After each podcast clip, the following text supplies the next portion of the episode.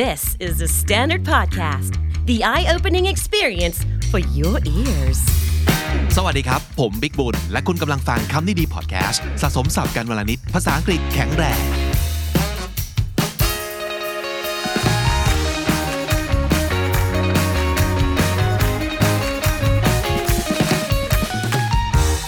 วันนี้ผมกลับมาพร้อมกับวีครับ สวัสดีครับวี สวัสดีครับผม คราวที่แล้วของเรานี่รู้สึกว่าบทสนทนาวัยรุ่น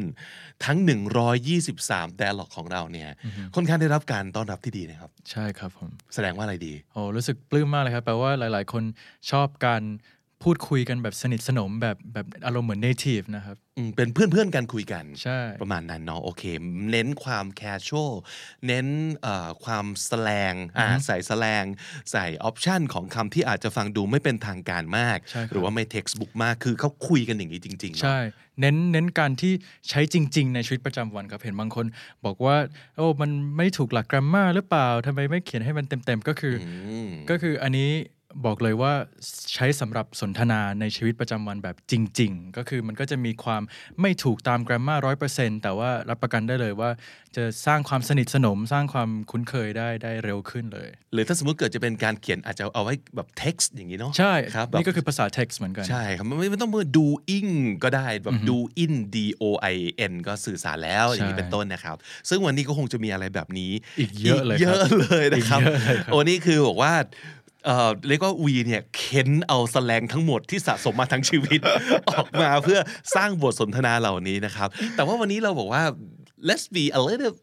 bit more specific อ่าวันนี้เรามาดูกันสิว่าผู้ชายก็คุยอะไรกันบ้าง Yeah ดูดดูดอ่าดูดดูดเพื่อนดูดสองคน เขาคุยอะไรแต่ว่าก็ยังเป็นบทสนทนาใช้โคตรบ่อย ใช่ครับ ชีวิตประจำวันเช่นเดียวกันนะครับ โอเค พร้อมแล้วไปเลยเนาะ ได้เลยครับ โอเค what's up What's good สั้นๆแค่นี้เลยเนาะ แค่นี้เลยครับ ไอ้ what's up เนี่ยเป็นปัญหากับคนไทยเยอะมากนะวี อ๋อทำไมครับผม เพราะว่าหลาย ๆ คนอาจจะรู้สึกว่า เอ้ย เราต้อง เราต้องหาคำตอบเพื่อไปตอบว่า what's up หรือเปล่า Um, the sun's up my blood pressure's up what what else what else is up ก็ต้องมาหาว่าอะไร up บ้างซึ่งไม่ต้องก็ได้ อธิบาย what's up หน่อยดิ ครับ จริงๆ นี่ก็คือสาเหตุเลยครับที่ผมเอาประโยคนี้มาให้ทุกคนดูตั้งแต่แรกเลย คือมันอาจจะดูแปลกๆทำไมถามมา what's up แล้วตอบ what's good นั่ มันน ดิ มันไม่เห็นจะตอบอะไรเลยใช่ไหมก็คือผมแค่จะแสดงให้ดูว่าความจริงเขาคุยกันอย่างนี้ คือไอ้คำว่า what's up หรือ what's good เนี่ยมันก็เหมือนกับเป็นการทักทายเหมือนการ say hello เฉยๆ คือมันเวลาที่ทุกครั้งเราพูดว่า what's up เนี่ยเราไม่ได้ต้องการคำตอบจริง ๆ ให้คนมานั่งอธิบายว่าแบบ what is going on คือมันเป็นแค่เหมือนกับ hi hi แบบ what's up what's good แล้วก็เข้าบทสนทนาอะไรแบบนี้ ภาษาไทยมันก็เป็นอย่างไงนะวี สังเกตไหมครับแบบ เฮ้ย เป็นไง แล้วตอบคำนี้ว่ายังไง เฮ้ยไง อ๋อ ถูกไหมถูกไหม ครับ เฮ้ยไงวะ เออไง แล้วก็คุยต่อเลย ไม่มีใครได้คอนเทนต์เลย ตกลงเรื่องราวมันเป็นยังไงหรือ เราก็ไม่ต้องเริ่มต้นจาก อ๋อ เราตื่นตอนเจ็ดโมงเช้าแล้วก็หลังจากนั้น หลังจากนั้นก็อาบน้ำแปรงฟันไม่ต้องแงมันคือการทักทายเฉยๆ ถูกต้องครับ นะครับ เพราะฉะนั้น what's up What's good แค่นี้เอง how's it going It's going I guess เอยอันนี้ก็น่าสงสัยเหมือนกันนะครับ พี่ถามว่า how's it going ซึ่งหลายๆ คนก็คงจะคุ้นเคยว่าก็คือเป็นไงบ้าง มันคือ what's up มันคือ hello นั่นเอง แล้ววีตอบว่า is going แบบ adjective หายไปไหนครับวี is going good หรือเปล่า ก็อันนี้ก็เป็นแบบเป็นแบบค่อนข้าง casual หน่อยนะครับ ก็แบบตอบแบบกวนๆด้วยนิดนึงเลยนะก็คือแบบ It's going ก็คือแบบก็เรื่อยๆมั้งมันไม่มีอะไร มันไม่ได้ going good ไม่ได้ going bad ก็ ใช่ มันเหมือนพี่ถามว่า เฮ้ย เป็นไง แล้ววีก็อาจจะตอบว่าก็ไม่ไงอะ ก็ไม่ไง เอ ใช่ อก็ ใช่ ก็เป็นไงอ่ะ เออ ก็คือแบบก็โอเค ไม่ไม่มีอะไรพิเศษ แต่ว่าก็ก็ยังอยู่ยังไม่ตาย อะไรอย่างเงี้ยนะครับ ประมาณนั้น เพราะฉะนั้น how's it going It's going I guess อ่า I guess ปิดท้ายนิดหนึ่งนะครับ wanna catch a game later Yeah sure I'm down What's on tonight there's a baseball and basketball on Bet I'll order pizza or something อ่า เกิดอะไรขึ้นในบทสนทนานี้ พี่เริ่มจากการชวนไปทำอะไรฮะ อ่า catch the game นะครับ ไปจับอะไรครับ ไม่ ใช่ catch the game นี่ก็คือแค่มาดูกันเฉยๆครับ อ่า คืออาจจะหมายถึงเอ่อถ้าเกิดพูดใน ชีวิตประจำวันแค่ catch the game ก็คือหมายถึงแค่นั่งดูด้วยกันน่าจะดูกันที่ทีวีที่บ้านเฉ อ๋อย อ่ะโอเค หลายๆ คนพอได้ยินเขาว่าเกม อาจจะเข้าใจว่าเพื่อนชวนไปเล่นเกม ๆอืม ไม่ใช่ ไม่ใช่ครับเกมในที่นี้คือกีฬา สปอร์ต Sports นั่นเองอ่าก็คืออาจจะมีแบบถ่ายทอดอ่ากีฬาอะไรสักอย่าง สด อ่าถ่ายทอดสดมันจำเป็นว่าต้องเป็นการถ่ายทอดสดใน catch the game ก็แน่นอนครับ เพราะว่า เนอะ เพราะว่าการดูกีฬามันก็มักจะต้องดูสดๆ อ่า ก็คือถ้าสมมติเกิดอะไรที่มันสดคือมันเกิดขึ้นเดี๋ยวนั้นตรงหน้า ถ้าเกิดเขาปาบอลมา เราไม่จับเอาไว้เราก็พลาด ใช่ ถูกไหมเราก็จะพลาดไปเพก็ต้องราะฉะนั้น catch ถ้าสมมติเกิดพูดถึงแบบดูย้อนหลังอะคงจะไม่ไม่ไม่พูดด้วยคาว่า catch a game ใช่ใช่ เพราะมัน ใช่ จบไปแล้วผ่านไปแล้ว ใช่ นะครับเอ่อเพราะฉะนั้น catch a game คือดูกีฬาสดสดวีตอบว่า Sure I'm down I'm down นี่ก็คือ ลงไปไหนครับ ไม่ใช่ ไม่ใช่ลงครับ เออ I'm แต่ down ในที่นี้แปลว่าแบบเอาเลยแบบสนใจครับ แบบอยากทำอันนี้ก็สอนไปในตอนที่แล้วเหมือนกันก็คืออเวลาพูดว่า I'm down นี่คือแบบ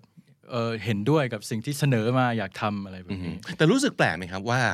ตรงข้ามแต่มันมีความหมายเดียวกัน เพราะว่าเราจะเคยได้ยินว่า are you up to อ่าใช่ something ใช่ and ใช่ yeah I'm down เอ๊ะเดี๋ยวนะ คนหนึงขึ้นคนหนึงลง แต่ทั้งคู่เนี่ยกำลังจะไปทำสิ่งเดียวกัน ใช่ อยากทำสิ่งนี้ด้วยกัน เพราะฉะนั้นทั้ง up ทั้ง down ในบริบทแบบนี้ แปลว่า โอเคได้เลยอยากอยากทำด้วย ใช่ครับ ประมาณนั้นนะครับ so I'm down ก็เอาไว้ตอบได้ว่า เฮ้ย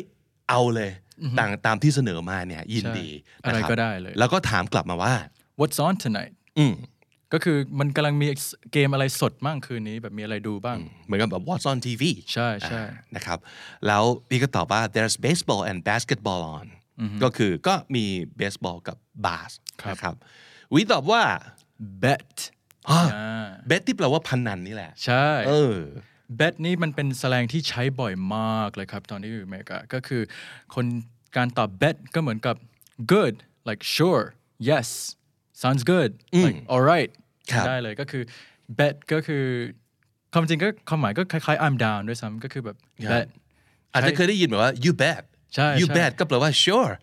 ก็แน่แน่นอนคือให้นายวางเงินพนันได้เลย แสดงว่ามันกำลังจะเกิดขึ้นแน่ ใช่ ๆ นั่นคือความมั่นใจที่เราให้อีกฝ่ายหนึ่ง ตอบสั้นๆ ไม่ต้อง you bet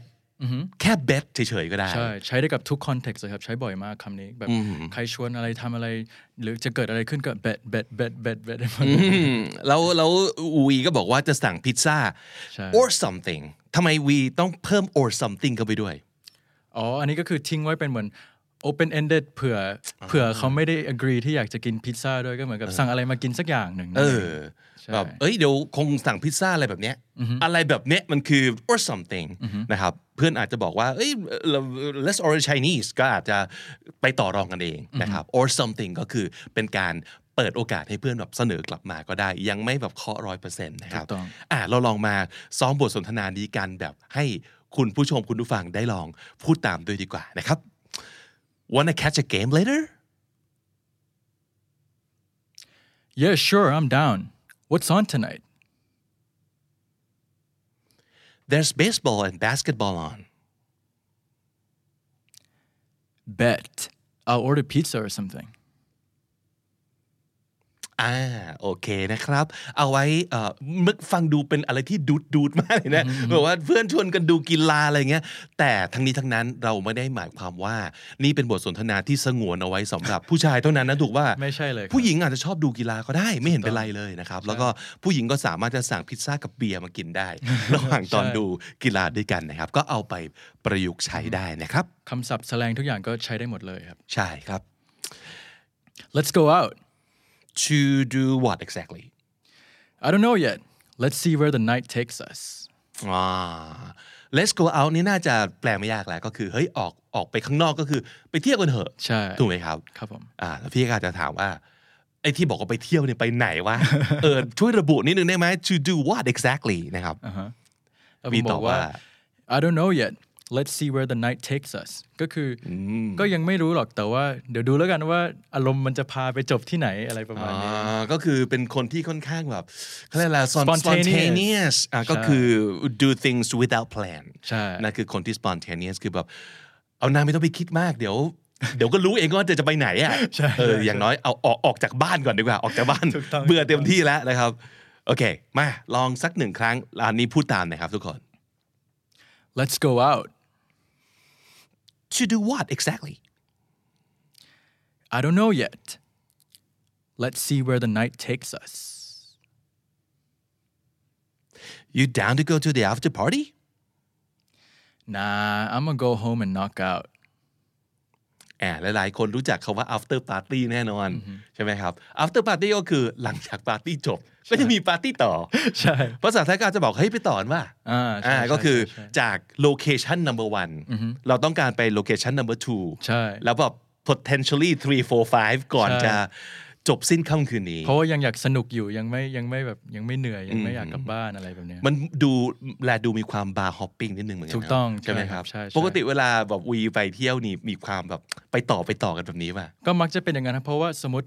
สมมติว่าที่แรกปิดอ่าสมมติปิดสักเที่ยงคืนเนี่ยแล้วมันยังสนุกอยู่เลยมันยังแบบยังอยากอยู่กับเพื่อนต่ออะไรแบบนี้ก็จะถามว่า you wanna go to the after party ก็เหมือนกับไปหาที่ไปต่อกันหรือเปล่า ให้เราแบบได้อยู่ด้วยกันอะไรแบบนี้ ติดลมแหละ ติดลม ติดลมนะ ก็ ครับ คือความติดลม โอเค อ่ะ ส่วนวีก็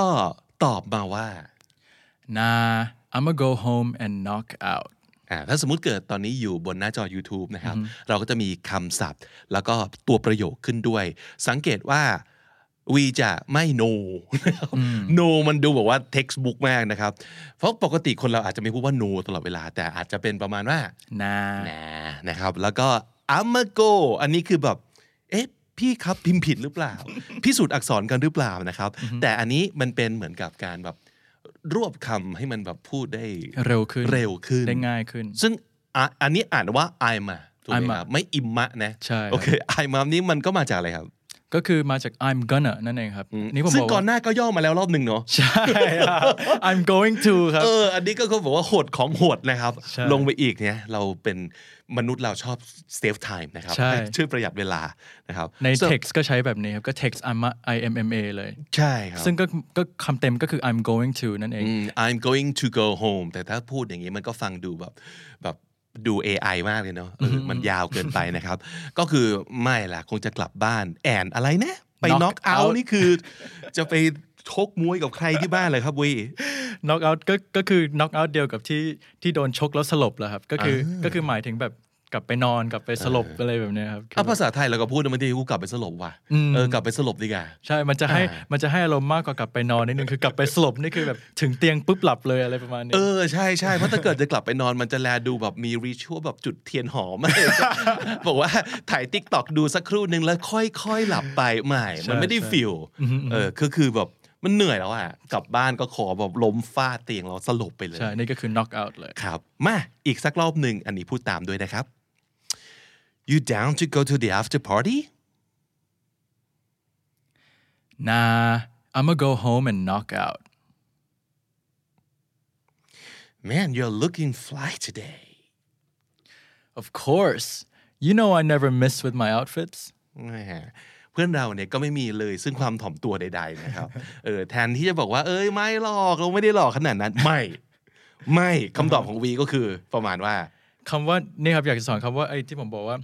you know I never miss with my outfits คำว่า never miss เนี่ยตอนนี้เป็นแสแลงที่กำลังแบบคนใช้เยอะมากเลย ก็คือเหมือนกับแบบไม่เคยพลาดเลย ไม่เคยไม่เคยไม่ดีอะ อือหือ ใช่ถ้าบอกว่า I never มันอาจจะฟังดูแปลกๆนิดนึงว่าอะไร I never miss with my with อะไร อะไรอ เนี่ ย่าย งเงี้ย อะไร เออมันต้องมี with ด้วยนะคือ ใช่ครับ I never miss my outfit miss อาจแบบคิดถึงเหรอ ไม่ใช่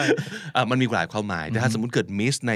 เอ่อความหมายว่าพลาดก็คือกูไม่เคยแต่งยังกูเคยพลาดด้วยเหรอวะ ใช่ เออ ประาณ กูเคยไม่หล่อ นั้น ด้วยเหรอ เออ ประมาณนั้น เพราะว่าพี่ชมว่า man you're looking fly today ใช่ เขาว่า fly เดียวกันกับบินและแมลงวันเลยนะครับ แต่ fly นี้เป็นแสลงที่หมายถึง หมายถึงดูเท่ดูดีอะไรแบบนี้ คูลนะ cool คูล ถูกต้อง นั่นเองนะครับ ก็ชมเปิดมาก็ชมเพื่อนก่อนเลย โอ้ หล่อจังวะวันนี้ อ่า แล้วผมก็บอกว่า of course you know I never miss with my outfits แบบโอ้ยก็แน่อยู่แล้วแบบเรื่องชุดแต่งกายไม่เคยพลาดเลยอะไรแบบเนี้ย ศัพท์ที่น่าสนใจ outfit นะครับ outfit แปลว่าชุด อ่า ชุดที่เราใส่กันนี่แหละนะครับ ใช่ โอเค การแต่งกาย ใช่ใช่นะครับ เอาไว้ใช้กัน I never messed with my outfit ใช่หรือหรือถ้าถ้าสมมติว่าผมไม่พูดคำว่า with my outfits เนี่ยผมก็แค่บอก of course you know I never miss อ่า ก็คือจบแค่นั้นเลยก็คือ ก็ได้ ใช้กับ นะ ใช้ได้กับทุก context เลยก็คือเหมือนกับโอ้ยก็ไม่เคยพลาดอยู่แล้ว เอออ่ะเอาไว้ใช้กันนะครับ I never miss man you're looking fly today of course you know I never miss with my outfits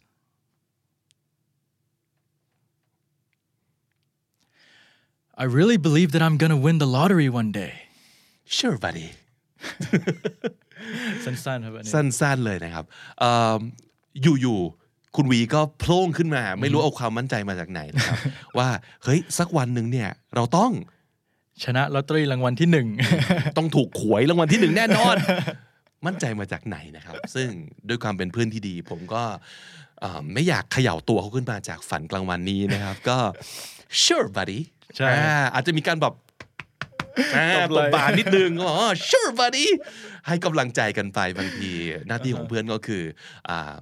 ไม่ไม่ปลุกมันขึ้นมาตอนที่มันกำลังฝันดีนะครับเอออันนี้ก็เป็นเป็นสำนวนที่ทำไมทำไมเราจะไม่บอกว่าแบบ no that never happens อ๋อเพราะมันก็จะอันนี้คือมีความสนิทสนม โดยเฉพาะในคอนเท็กซ์นี้เราเป็นผู้ชายสองคนคุยกันใช่ไหมคำว่าไอ้ sh- ไอ้ sure buddy นี่จะแบบได้ยินบ่อยมากคืออก็คืออารมณ์เหมือนกับเอาที่มึงสบายใจแล้วกัน เออประมาณนั้นเลยอ่ะว่าไงว่าตามกันถ้าเพื่อนเชื่ออย่างนั้น เราก็สนับสนุน เออเอาไปให้สุดเพื่อนไปให้สุด อย่างเงี้ยนะครับเออเอาไปใช้กัน sure sure buddy นะครับอาจจะต้องแบบด้วยอันที่จริงมันก็ได้หลาย intonation เหมือนกันนะ ใช่ sure buddy อย่างนั้นก็ได้ น นะ แบบเออแล้วก็บอกว่าประคองไหลเพื่อนแล้วตบเบาๆนิดนึ sure ง buddy นะครับ แล้วจะแบบ enthusiastic แบบ ใช่ sure buddy sure buddy อ๋ออ่าก็แล้วแต่นะครับ เอาไปเอาไปดราม่าคลับกันต่อได้นะครับ ว่าจะอ่าแสดงในบทบาทและอารมณ์อย่างไรนะครับ ครับผม อ่ามา พูดตามกันสักหนึ่งรอบครับ I really believe that I'm gonna win the lottery one day sure buddy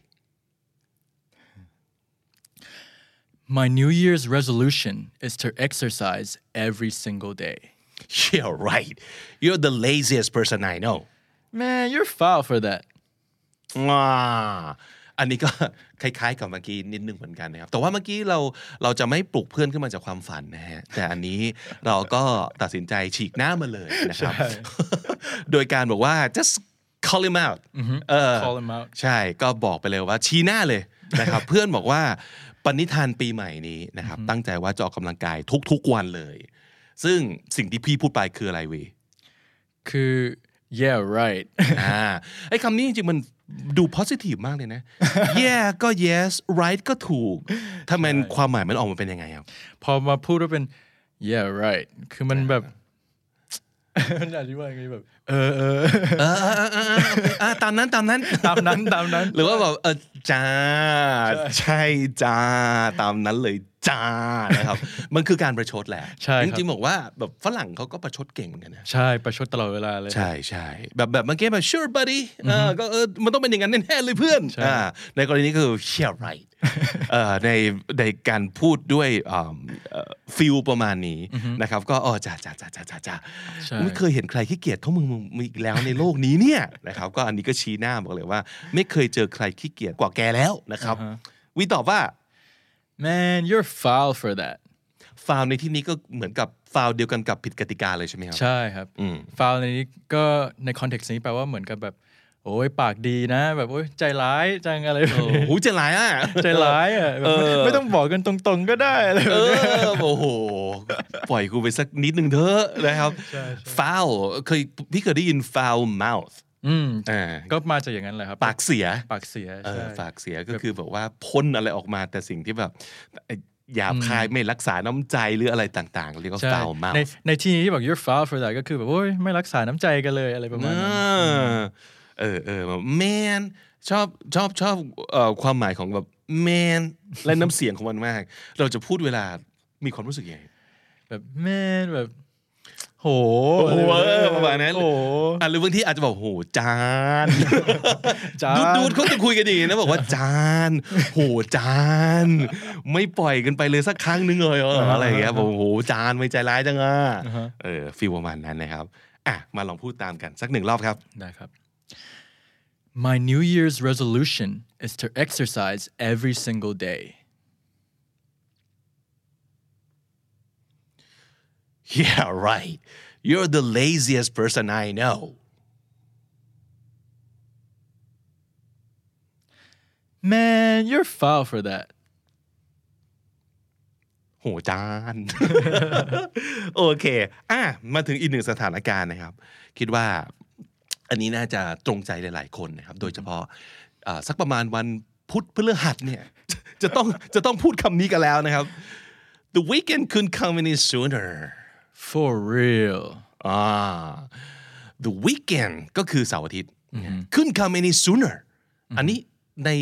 ในความหมายเนี่ยความรู้สึกคือยังไง คือแบบ อยากให้มันมาเร็วมาก ๆ คือมันมันมันมาเร็วกว่านี้ไม่ได้อีกแล้วคือแบบทนไม่ไหวแล้ว อืมเมื่อไหร่จะถึงเสาร์อาทิตย์วะเนี่ยอ่ะ เมื่อไหร่ ถ้า จะ เกิด ถึง แปล ใช่ ไทยๆมันคืออย่างนี้เลยนะครับ the weekend couldn't come any sooner อ่าแล้ววีก็บอกว่า for real อ่าก็แทนที่บอกว่า yes I agree นะครับ ก็จะดู textbook เวอร์นะครับ ก็อ่าใช้ใช้ใช้เรียกว่าอะไร ทั้งศัพท์และอ่าลีลา accent ประมาณนี้เลย อีกทีขออีกที for real อ่า for real ก็คือเออจริง อืม จริงนะครับ ใช่ จะสังเกตเห็นได้ว่าว่าทุกประโยคที่เราสอนเลยเนี่ยมันจะมี intonation มีการเล่นน้ำเสียง เพราะว่าแบบการคุยกันแบบเพื่อนๆ แบบชีวิตประจำวันเนี่ยมันก็จะต้องมีการลีลา มีการออกเพื่อแสดง emotion เพราะว่าการสื่อเนี่ยมันก็ไม่ได้มาจากการแค่พูดคำเฉยๆ มันต้องมาจากน้ำเสียงด้วยเพื่อที่แสดงความรู้สึก เช่นอันนี้แบบแบบ for real ก็มันก็จะมันมันก็ไม่ได้ดูแบบ คือมึงอ่านอะไรอยู่เหรอ ใช่ มันดูเหมือนอ่านไม่ดูเหมือนพูดนะ ใช่ แต่อยากจะแสดงให้ให้เห็นว่านี่เราโคตรเห็นด้วยเลยว่า ว่าทนทนถึงวันหยุดไม่ไหวแล้วนี่ก็ for real อ่า อารมณ์ประมาณแบบ เออ จริงว่ะอย่างเงี้ย อืม วันนี้เราก็ไม่พูดเฉยๆว่า จริง ใช่ใช่เพราะฉะนั้นอย่างที่เคยย้ำบ่อยๆมากเลยนะครับการเรียนภาษาเนี่ยมันเป็นเรื่องของการสื่อสาร เราไม่ได้สื่อสารด้วยคำอย่างเดียว เราสื่อสารด้วยน้ำเสียงด้วย เราสื่อสารด้วยอารมณ์ด้วย เพราะฉะนั้นถ้าเกิดจะฝึกนะเอาไปให้หมดเลย ไม่ว่าจะเป็นตัวคำตัวสแลงเอ่ยบริบทเอ่ยหรือว่าน้ำเสียงเอ่ยเอาไปให้หมดเลยครับ The weekend couldn't come any sooner for real I wish our professor would give us less homework straight up สั้นๆอีกแล้วทำไมวันนี้ประหยัดคำพูดจังเลย จริงๆแล้วเราตอบแค่สั้นๆ ก็ก็สื่อสารแล้ว ใช่ ก็เหมือนกันแทนที่จะบอกว่า yes I agree นะครับ เมื่อกี้ for real อันนี้วีใช้คำว่า อ่าอันนี้เดี๋ยวประโยคตั้งแต่ for real เมื่อกี้ แล้วก็ถัดไปสักสองสามสามสี่ประโยคเลยเนี่ย คือจะสอนวิธีการพูดคำว่า for real ในหลาย ๆ แบบนั่นเองครับ เพราะว่าการที่เราจะพูดว่าเราเห็นด้วยเนี่ย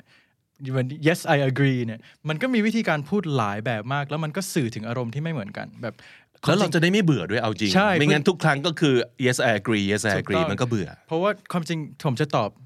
เอ่อว่า like I wish our professor would give us his homework ผมจะตอบว่า for real ก็คือถูกต้อง แต่อันนี้ผมบอกว่า straight up อ่า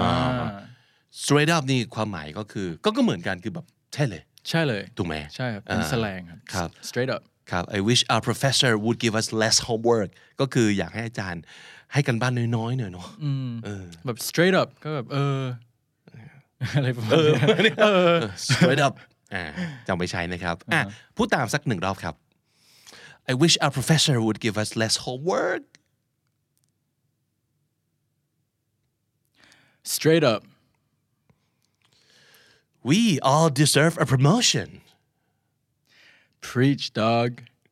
โอ้ยมีหมามาเกี่ยวข้องในบทสนทนาด้วยเหรอครับ ด็อกในที่นี้เนี่ยด็อกเดียวกับหมาไหม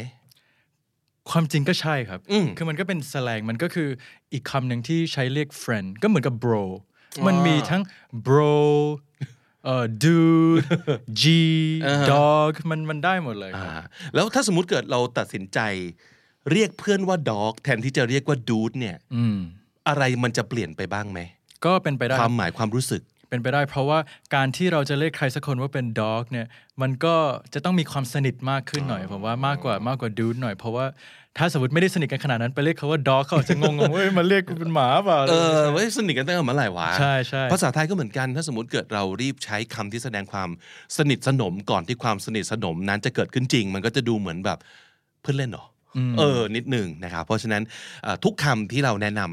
มันจะมีแบบดอกจันอยู่นิดๆเนาะว่าอ่าระวังนะใช้แบบนี้นะนะครับเพราะฉะนั้นเอ่อการไปเรียก เพื่อนว่า dog ต้องมั่นใจว่าสนิทนะครับ ใช่ preach เป็นคำกริยาที่แปลว่า เทศนาสั่งสอน ถูกต้อง เออ แล้วทำไมมันมันมา preach อะไรตรงนี้มันคืออย่างไร อ่าเดี๋ยวเล่าคอนเท็กซ์เลยก็คือคำว่าไอ้ preach ที่มาใช้เป็นแสลงที่แปลว่าแบบ I agree หรือ for real เนี่ยมันก็คือมาถึงลองนึกภาพแบบอยู่ในโบสถ์เวลาแบบเอ่อเอ่อเขากำลัง minister กำลังแบบ บาทหลวงเนอะ บาทหลวงกำกำลังแบบเอ่อเล่าสคริปต์หรือกำลังจะกำลังแบบสั่งสอนกำลังเทศนาอยู่อะไรแบบนี้ใช่ไหมครับเขาก็จะเรียกว่านั่นนั่นคือการ preach แล้วการที่เรามาใช้ว่า preach เหมือนกับแบบ มันให้อารมณ์ว่าเหมือนแบบเออที่อยู่พูดโคตรถูกเลยแบบเทศเทศนามาเลยอะไรแบบนี้ เออ เพราะในที่นี้ที่ที่ที่พี่บิ๊กบอกว่า we all deserve a promotion คือแบบเอ้ยเราควรได้เลื่อนตำแหน่งกันแล้วแล้วผมก็บอก preach dog คือเหมือนกับแบบเหมือนกับอารมณ์มันฮึกเหิมเหมือนเวลาอยู่ในโบสถ์แล้วฟังเทศนาแบบ มันแบบมันถูกกันมันแบบโอ้ preach อย่างเงี้ย อ่า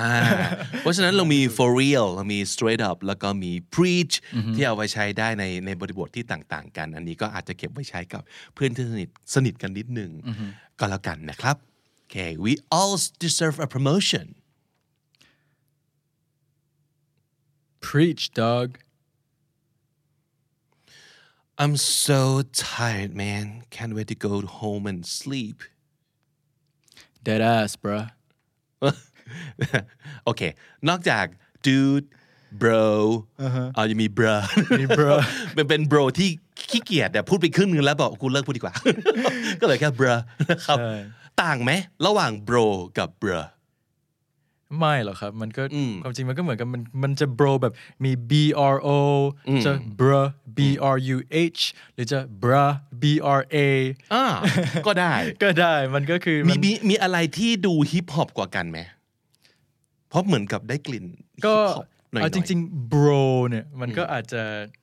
แบบ textbook ไปนิดนึงใช่ไหมเพราะเดี๋ยวนี้มันเดี๋ยวนี้มัน bro bro ใช่ไหมคนเขาก็มาเปลี่ยนเป็น bra bra อะไรแบบเนี้ยก็อาจจะ bra bra ก็อาจจะ hip hop หน่อย bra ก็เป็นการการดิ้นของภาษาให้มันสนุกขึ้น ให้มันดูกันเองขึ้น แล้วก็ผมโคตรเชื่อเลยว่ามนุษย์เราเป็นสิ่งมีชีวิตที่ขี้เบื่อ เราก็อยากจะลองแบบว่า change things up ไปเรื่อยๆแบบลองแบบนี้ลองพูดแบบนี้ให้มันแบบให้มันแก้เบื่อ ให้มันแก้เซ็งไปเรื่อยๆนะครับ ใช่ อ่าผมบอกว่า I'm so tired man can't wait to go home and sleep คือแบบโหโคตรเหนื่อย เหนื่อย tired มันได้ทั้งเหนื่อยทั้งแบบง่วง มันหมดแบตหมดแล้วนะครับ can't wait to go home and sleep แบบว่าโหโคตรอยากกลับบ้านไปนอนแล้วเนี่ยนะครับตอบว่าอะไรนะเมื่อกี้ ก่อนจะเบรอเนี่ย dead ass เป็นตูดที่ตายแล้วเหรอครับ วี อันนี้ผมก็ไม่รู้ว่าที่มามันมาจากไหนครับแต่มัน เออ มันคือ เออ มันเป็นแสแลงที่เหมือนที่ผมบอกคือ มันก็ความหมายก็คือ for real straight up preach ครับ dead ass ก็คือแบบใช่เลยแบบเออ จริงอะไรแบบนี้ เออ dead แต่แต่แต่อย่างที่ผมแปลเลยนะ ก็คือเหมือนแบบตูดตายนะครับ ก็ คือ dead คือ dead d e a d และเขียนติดกันคือ a s s ไปเลย ใช่ ถูกไหมฮะ dead ass dead ass dead ass bro dead ass bro เออสนุกดีนะ ใช่ใช่ใช่ เออมันมันเป็นภาษาที่มัน colorful ขึ้นนะ ถูกต้อง สนุกขึ้น อ่ะ ลองเดี๋ยวลองพูดตามดูนะครับ I'm so tired man can't wait to go home and sleep dead ass bruh dude that was such a fire meal for real I'm hella stuffed แล้ว for real กลับมาอีกแล้วเนาะเออซึ่งก็อาจสามารถจะใช้ได้นะครับอ่ะเอ่อ dude อ่ะเรียกเพื่อน dude that was such a fire meal อ่าเป็นพวกปิ้งย่างเหรอฮะ หรือว่า อะไร ทำไมใช้ fire มาครับอันนี้ fire อันนี้ก็สอนตอนที่แล้วเหมือนกันแปลว่าดีนั่นเองครับอ่า fire มันใช้ describe อะไรก็ตาม มันก็คือแปลว่า great amazing good นั่นเองแบบ that was such a fire meal ก็คือ that was such a good meal นั่นเองแบบอร่อยมาก ครับ ซึ่งวีก็ตอบว่า for real I'm hella stuffed อ่า อ่าคำว่า stuff เนี่ย นอกจากแปลว่าสิ่งของต่างๆแปลว่า thing ต่างๆ แล้วเนี่ย ถ้าเกิดเป็น verb มันแปลว่ายัดใช่ไหม ใช่ ยัดแบบว่ายัดนู่นยัดของเข้าไปในถุง ยัดเข้าไปยัดเข้าไปอีกนะก็ stuff keep stuffing the bag อย่างนี้เป็นต้น ใช่ใช่ เพราะฉะนั้นพอ stuffed เอามาใช้แบบนี้เนี่ย มันเลยให้ภาพเนอะว่า ครับ ยัดกินอาหารเข้าไปจนแบบ พุงปริแล้ว ถู อะ กต้อง แปลว่าอิ่มมาก ใช่ นึกภาพถึงแบบตอน Thanksgiving เนี่ยที่คนเขาจะชอบคุก turkey กันใช่ไหมเขาก็จะมีการแบบ stuffing ก็คือเอาพวกขนมปังแบบยัดเข้าไปในไอตัว turkey เนี่ยคือแบบยัดเข้าไปให้มันแบบแน่น ๆ เลยเนี่ยก็คือคำการที่เราแบบ stuff คือเหมือนกับเราแบบเอาอาหารมายัดตัวจนมันเต็มไปหมดแล้ว ดังนั้นวีก็บอกว่ากินจนพุงจะแตกนั่นเอง ใช่ ไหมครับ แต่ว่าไม่ใช่แค่สตาฟเฉยๆ มันมีคำที่แสดงความเอ็กซ์ตรีมไปอีกก็คือ hella hella ไม่ใช่ hello ใช่ไหมครับ ไม่ใช่ ไม่ใช่ hello มันมาจากอะไร มันมาจากมันมาจาก hell นั่นแหละครับ ครับ มันเหมือนกับแบบมันคือการใช้ขยายว่าแบบมาก อืม มันก็คือ very ครับ โคตร ใช่มันคือ อ่าภา มั ษา คือ ไทย มันคือคำว่าโคตรนั่นเอง ในระดับเดียวกันในความรุนแรงของมันนั่นก็คือ ใช่ โคตรนั่นเอง เพราะว่ามาพูดแบบ I'm very stuffed มันก็ มันก็ฟังดูไม่ค่อยแบบ I am very very full ใช่ยังไง มันก็อืมโอเคไม่ได้ฟีล ใช่ เก็ตความหมายแต่ไม่ได้ฟีลแต่พอว่า I'm hella stuffed โอ้ ใช่ เห็นเลยว่าตัวจะแตกแล้ว ใช่ hella ก็คือคำว่าโคตรนั่นเองครับใช้ได้กับทุก context ไม่ว่าจะเป็น I'm hella tired I'm hella hungry I'm I'm hella bored อะไรแบบนี้คือ hella ใช้ข้างหน้าทุกอย่างได้หมดเลย อ่าแล้วก็ย้ำนะครับ อันนี้เอาไว้คุยกับคนที่สนิทกันนิดนึงนะครับ ครับผม อย่าไปเฮล่าในแบบที่ กับ ประชุม boss หรือกับบอ สอะไรอย่างงี้ หรือกับแม่อะไรอย่างงี้ก็อาจจะไม่ได้ในบางความสัมพันธ์กับบางบ้านเนาะโอเค ก็ใช้ด้วยความระมัดระวังนะครับ Dude that was such a fire meal For real I'm hella stuffed จะหลับแล้วนะเนี่ยคือ เสียงของการที่แบบอิ่มจนจะหลับแล้วเลยนะครับ ถูกต้อง โอเค อ่า ไหนลองสถานการณ์แบบนี้ดูบ้างนะครับ Don't forget about our tennis match this evening looking forward to it อืมก็ประมาณว่า เฮ้ย อันนี้ตีเทนนิสอย่าลืมด้วยอ่า don't forget about อย่าลืมนะครับ our tennis match this evening คือนัดกันไว้แล้ว ใช่ ว่าจะตีเทนนิสกัน อ่าอย่าลืมนะฮุยก็ตอบว่า looking forward to it โอ้อันนี้ใช้ได้กับทุกอย่างเลยเนาะที่เรา ใช่ ตั้งตารอมัน ถูกต้องครับ ครับ วันนี้ความจริงอาจจะดูเหมือน textbook แต่ว่าก็ไม่นะครับ แล้วก็ใช้ในบทพูดได้เลยแบบ looking forward to it ก็คือแบบ อืม แบบเอิ่มรออยู่ อ่าเฮ้ยโอเคพี่ว่าอันนี้ดีนะวี คือออันไหนก็ตามที่เรารู้สึกว่า อันเนี้ยมันต่างจากเท็กซ์บุ๊กเยอะเราจะบอก แต่ว่าเฮ้ยอันนี้ในเท็กซ์บุ๊กก็ใช้ประมาณนี้ แต่ชีวิตจริง คนก็พูดกันเป็นปกตินะ เราก็จะหมายเหตุไว้ให้ไว้ให้รู้เหมือนกันนะครับเออเพราะฉะนั้นก็เป็นคำที่อาจจะดูเท็กซ์บุ๊กแต่ว่าท่องไว้ได้ใช้แน่นอนนะ ใช่ ครับ แล้วถ้าดูถ้าดูเห็นใน YouTube นะครับ จะเห็นว่าคำว่า looking เนี่ยไม่มีตัว G อีกแล้ว อ่าก็คือถึงแม้มันไอประโยคคำว่า looking forward to นี่อาจจะเป็นสิ่งที่เราเห็นเจอบ่อยๆ ในใน textbook ใช่ไหมครับ แต่ว่าพอมาใช้เป็นภาษาพูดภาษา text เนี่ย ก็คือแค่เอาตัว G ออก มันก็ทำให้เกิดความแบบ casual มากขึ้นเยอะ ดู looking กัน forward เอง to it ขึ้น ใช่ดูกันเอง อ่าดูไม่เป็นทางการมากนะครับ looking forward to it นะครับอ่ะไหนเรามาพูดตามกัน don't forget about our tennis match this evening looking forward to it 101 v 1 basketball later You know I'd smoke you, right? in your dreams dude อ๋ออันนี้เป็นของใหม่สำหรับผมมากนะครับ โคตรแบบแบบเพื่อนผู้ชายเลย เออ อันนี้น้องวีนี่ได้ทำการ educate ผมด้วยคำว่าเลขหนึ่งตัว V และเลขหนึ่ง อ่า ถึงกับอึ้งแล้วถามว่าเออวีมันออกเสียงกันว่าไงวะ ก็คือ one v one อ่า นี่เป็นสิ่งที่เอ่อผมเชื่อว่าหลายผู้ชายเพื่อนผู้ชายชอบทำกัน ก็คือสมมุติว่าไม่ว่าจะเป็นบาสหรือบอลหรือกีฬาอะไรก็ตามที่มันเล่นแข่งกันแค่หนึ่งต่อหนึ่งได้เนี่ย บางทีเราก็จะชวนเพื่อนให้มาหนึ่งต่อหนึ่งกันแบบมาวัดกันดิว่าใครเก่งกว่าอะไรแบบเนี้ยแบบบาสเกตบอลก็พอจะนึกอารมณ์ออกนะครับหนึ่งต่อหนึ่งก็คือแบบแข่งกันเลยว่าว่าว่าใครมันเก่งกว่ากันเนี่ยก็จะชอบชวนกันแข่งกันเป็นเป็นเรื่องที่ผู้ชายทำค่อนข้างบ่อย ตัวตัว ตัวตัว ตัว นั่นเอง ตัวประมาณนั้นเองนะครับ ซึ่งไอ้วันที่ว่าเลขหนึ่งเนี่ยก็คือเอ่อ one on one เนาะแต่ V ที่ว่ามันก็คือแบบที่เราชอบเห็นแบบ V vs ถูก แบบ ต้อง versus ใช่ไหม versus ใช่ อ่าซึ่งก็คือแบบปะทะกันนั่นเองสองคนนี้ปะทะกันแข่งกันนะครับ so you can say one on one v one basketball later one v one plus sport ถูกต้อง พูดอย่างนี้ได้เลยใช่ไหมค ใช่ รับ หรือว่า 1v1 plus game อ่าก็ได้ ใช่ อ่า 1 1v1 Call of Duty 1 1v1 เอ่อ sports games อะไรแบบเนี้ยอะไรก็ได้1 1v1 FIFA 1 1v1 อ่าอะไรก็ตามที่จะชวนเพื่อนดวลหนึ่งต่อหนึ่งแบบตัวตัวๆอ่าลองเอาอันนี้ไปใช้ได้วีก็ตอบว่า you know I smoke you right smoke ที่แปลว่าควันหรือแปลว่าดูดบุหรี่นี้จะ อ่า ยังไงมันคืออะไร ผมว่าอารมณ์ smoke อันนี้คือเหมือนแบบปิ้งย่างครับ ยังไง อแ ครับ คือแบบแบบโหแบบผมเป็นไฟนะแล้วผมจะผมจะทำให้ยูแบบ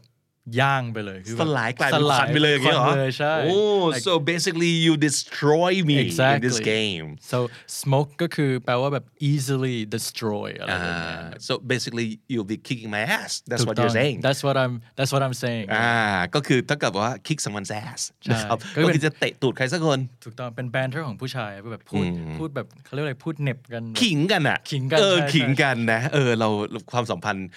ดูดดูดๆเนี่ยมันก็จะมีความไว้ตรงนี้อยู่ด้วยจริง ๆ ผู้หญิงก็เป็นเหมือนกันนะอาจจะไม่ใช่แค่แค่ผู้ชายนะครับอ่ะแต่ว่าในบริบทนี้เพื่อนผู้ชายสองคนชวนกันไปดวลบาสเกตบอลหนึ่งต่อหนึ่งซึ่งผมจบด้วยว่า in your dreams dude ก็ไม่น่าจะแปลยากเลย ก็คือเออไป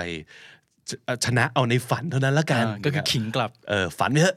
เออฝันไปเถอะนั่นเองนะครับ อ่ามาพูดตามกันครับ one one v one basketball later you know I'd smoke you right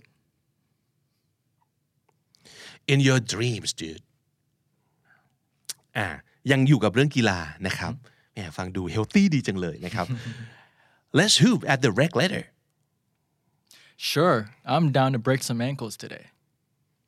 โอ้ยยังมีเอ่อกลิ่นอายของความขิงอยู่เลยนะเนี่ยเอ่อข่มกันตลอดเว ลา นะครับบลาฟกันตลอดเวลาอ่ะ let's hoop อ่า อ่าฮูปเนี่ยพอจะเดาได้ว่ามันก็คือห่วงแบบห่วงบาสเกตบอลที่แป้น ถูกต้อง นี่แหละใช่ไหมครับ let's hoop ก็น่าจะแปลว่า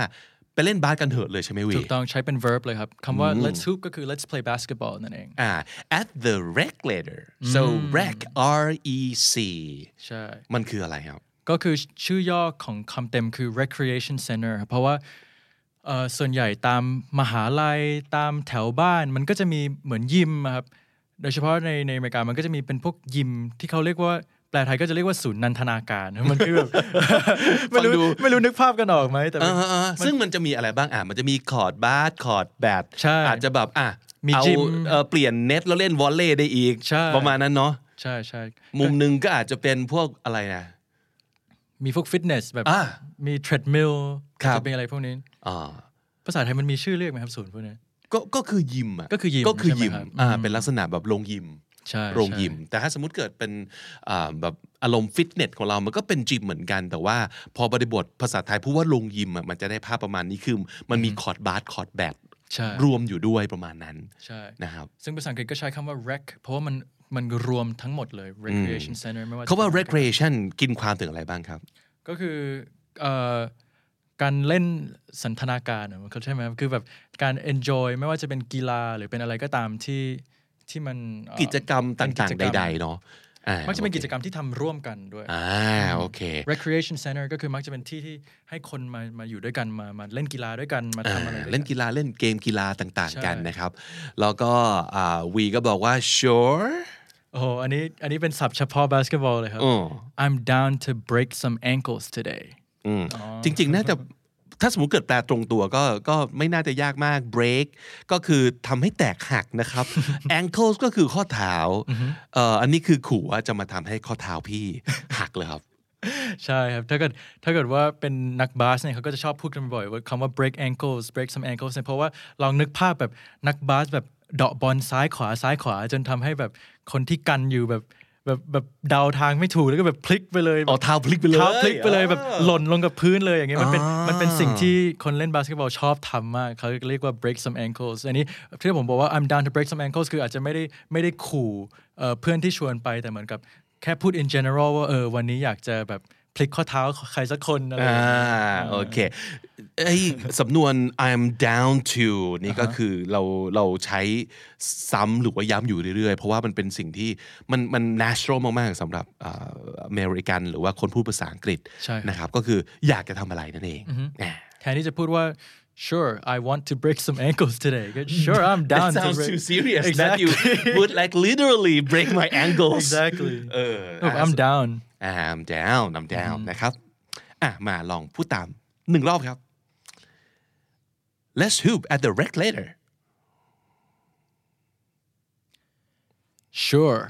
I'm down to break some ankles today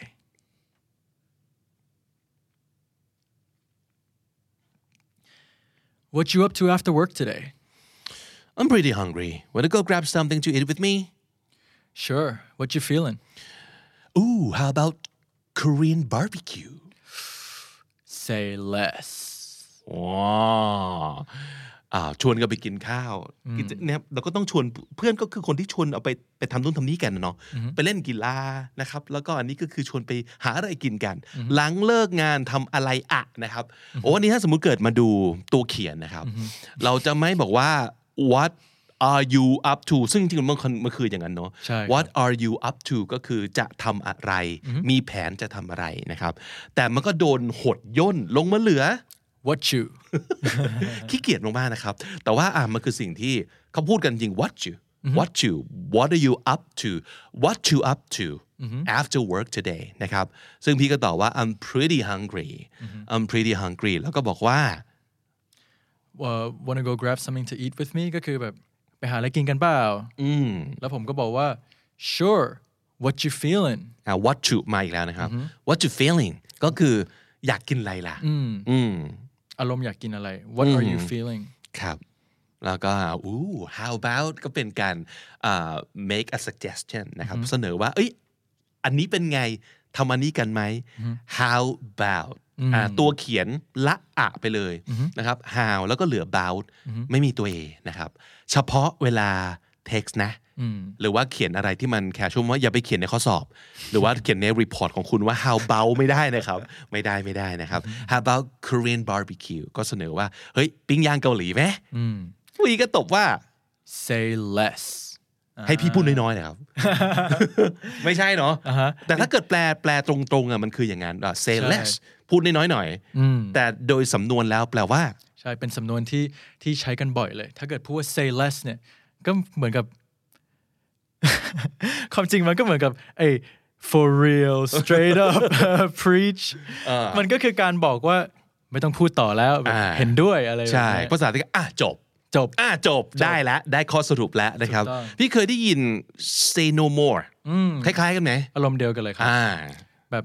แบบไม่ต้องพูดอีกแล้ว แบบโอเค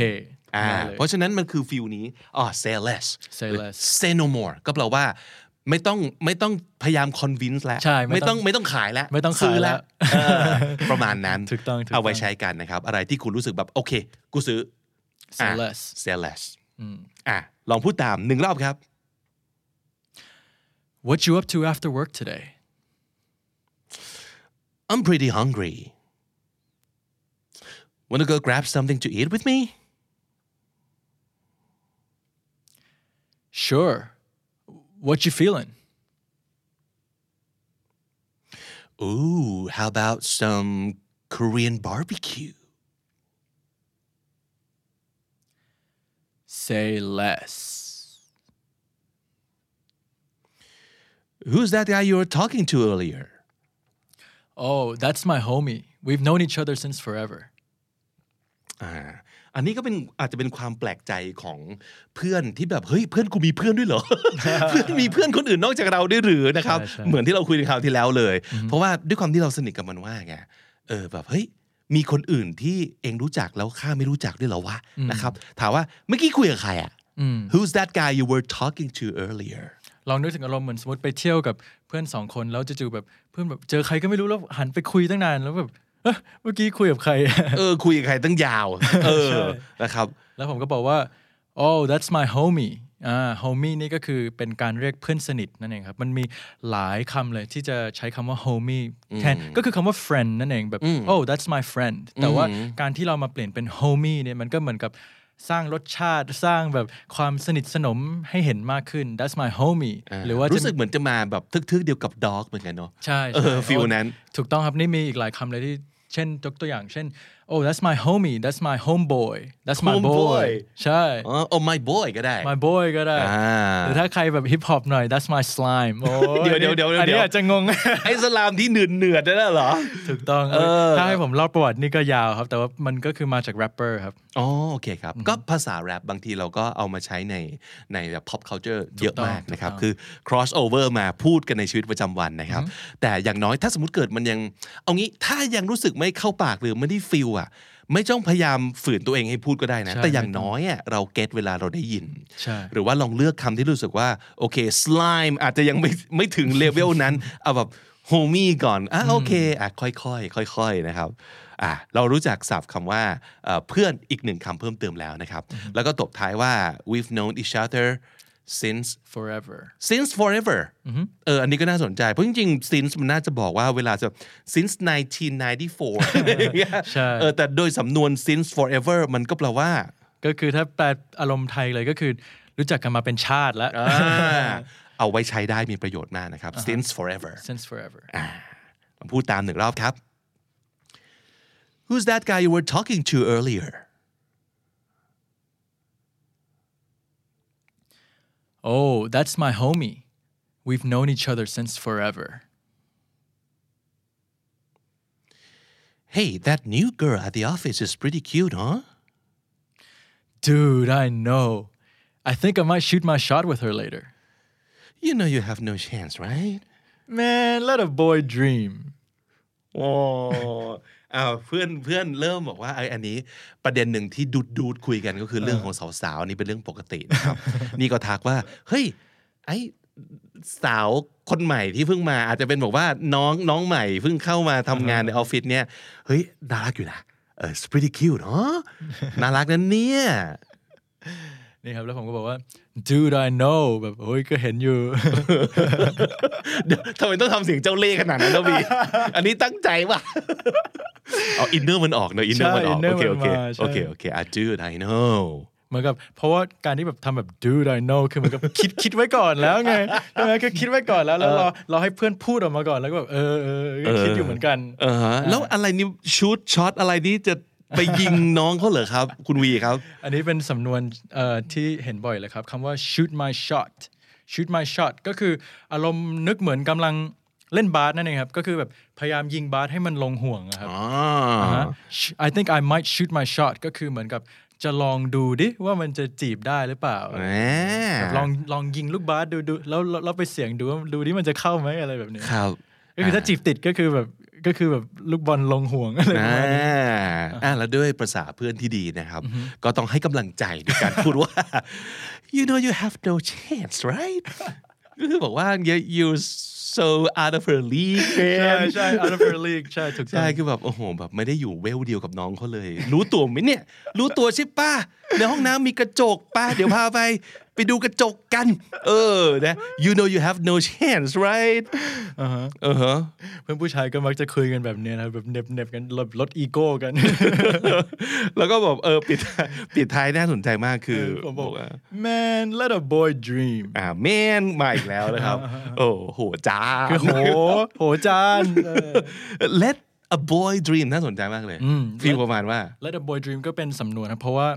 เหมือนกับการที่เรายังเป็นเด็กเป็นบอยเนี่ยมันแบบมีความฝันมันสามารถแบบ จินตนาการไปได้ และอันนี่คือแบบมามาสกัดดาวรุ่ง เออเออขอกูฝันหน่อยไหมล่ะเออนิดนึง let a boy dream แบบโอ้ยไม่ต้องมาพูดกัน เออฝันก็ยังไม่ให้เหรอเนี่ย เออประมาณนั้นนะครับ เออเอาไว้ใช้เอาไว้ใช้บอกว่าอ่าสกัดดาวรุ่งเพื่อนนะครับ โอเค อ่ะ ลองพูดตามกันไปหนึ่งรอบครับ Hey that new girl at the office is pretty cute huh dude I know I think I might shoot my shot with her later you know you have no chance right man let a boy dream น่าสงสารจริง ๆ นะครับ แต่เพื่อนแบบนี้ก็ต้องเก็บไว้ในชีวิตบ้างเนาะไม่ใช่อวยทุกอย่างแล้วก็ บอกว่า ใช่เพื่อนถูกต้องโอ้โอ้โอ้ correct อะไรเงี้ยไม่ได้เราต้องมีเพื่อนแบบนี้เอาไว้บ้างสักหนึ่งคนนะครับ คอยแบบแบบแบบ ทำให้เราแบบว่า keep us humble I think exactly Yeah อืมให้แบบติดดินอยู่กับความเป็นจริงนิด ไม่งั้นเดี๋ยวพาไปล่ม จม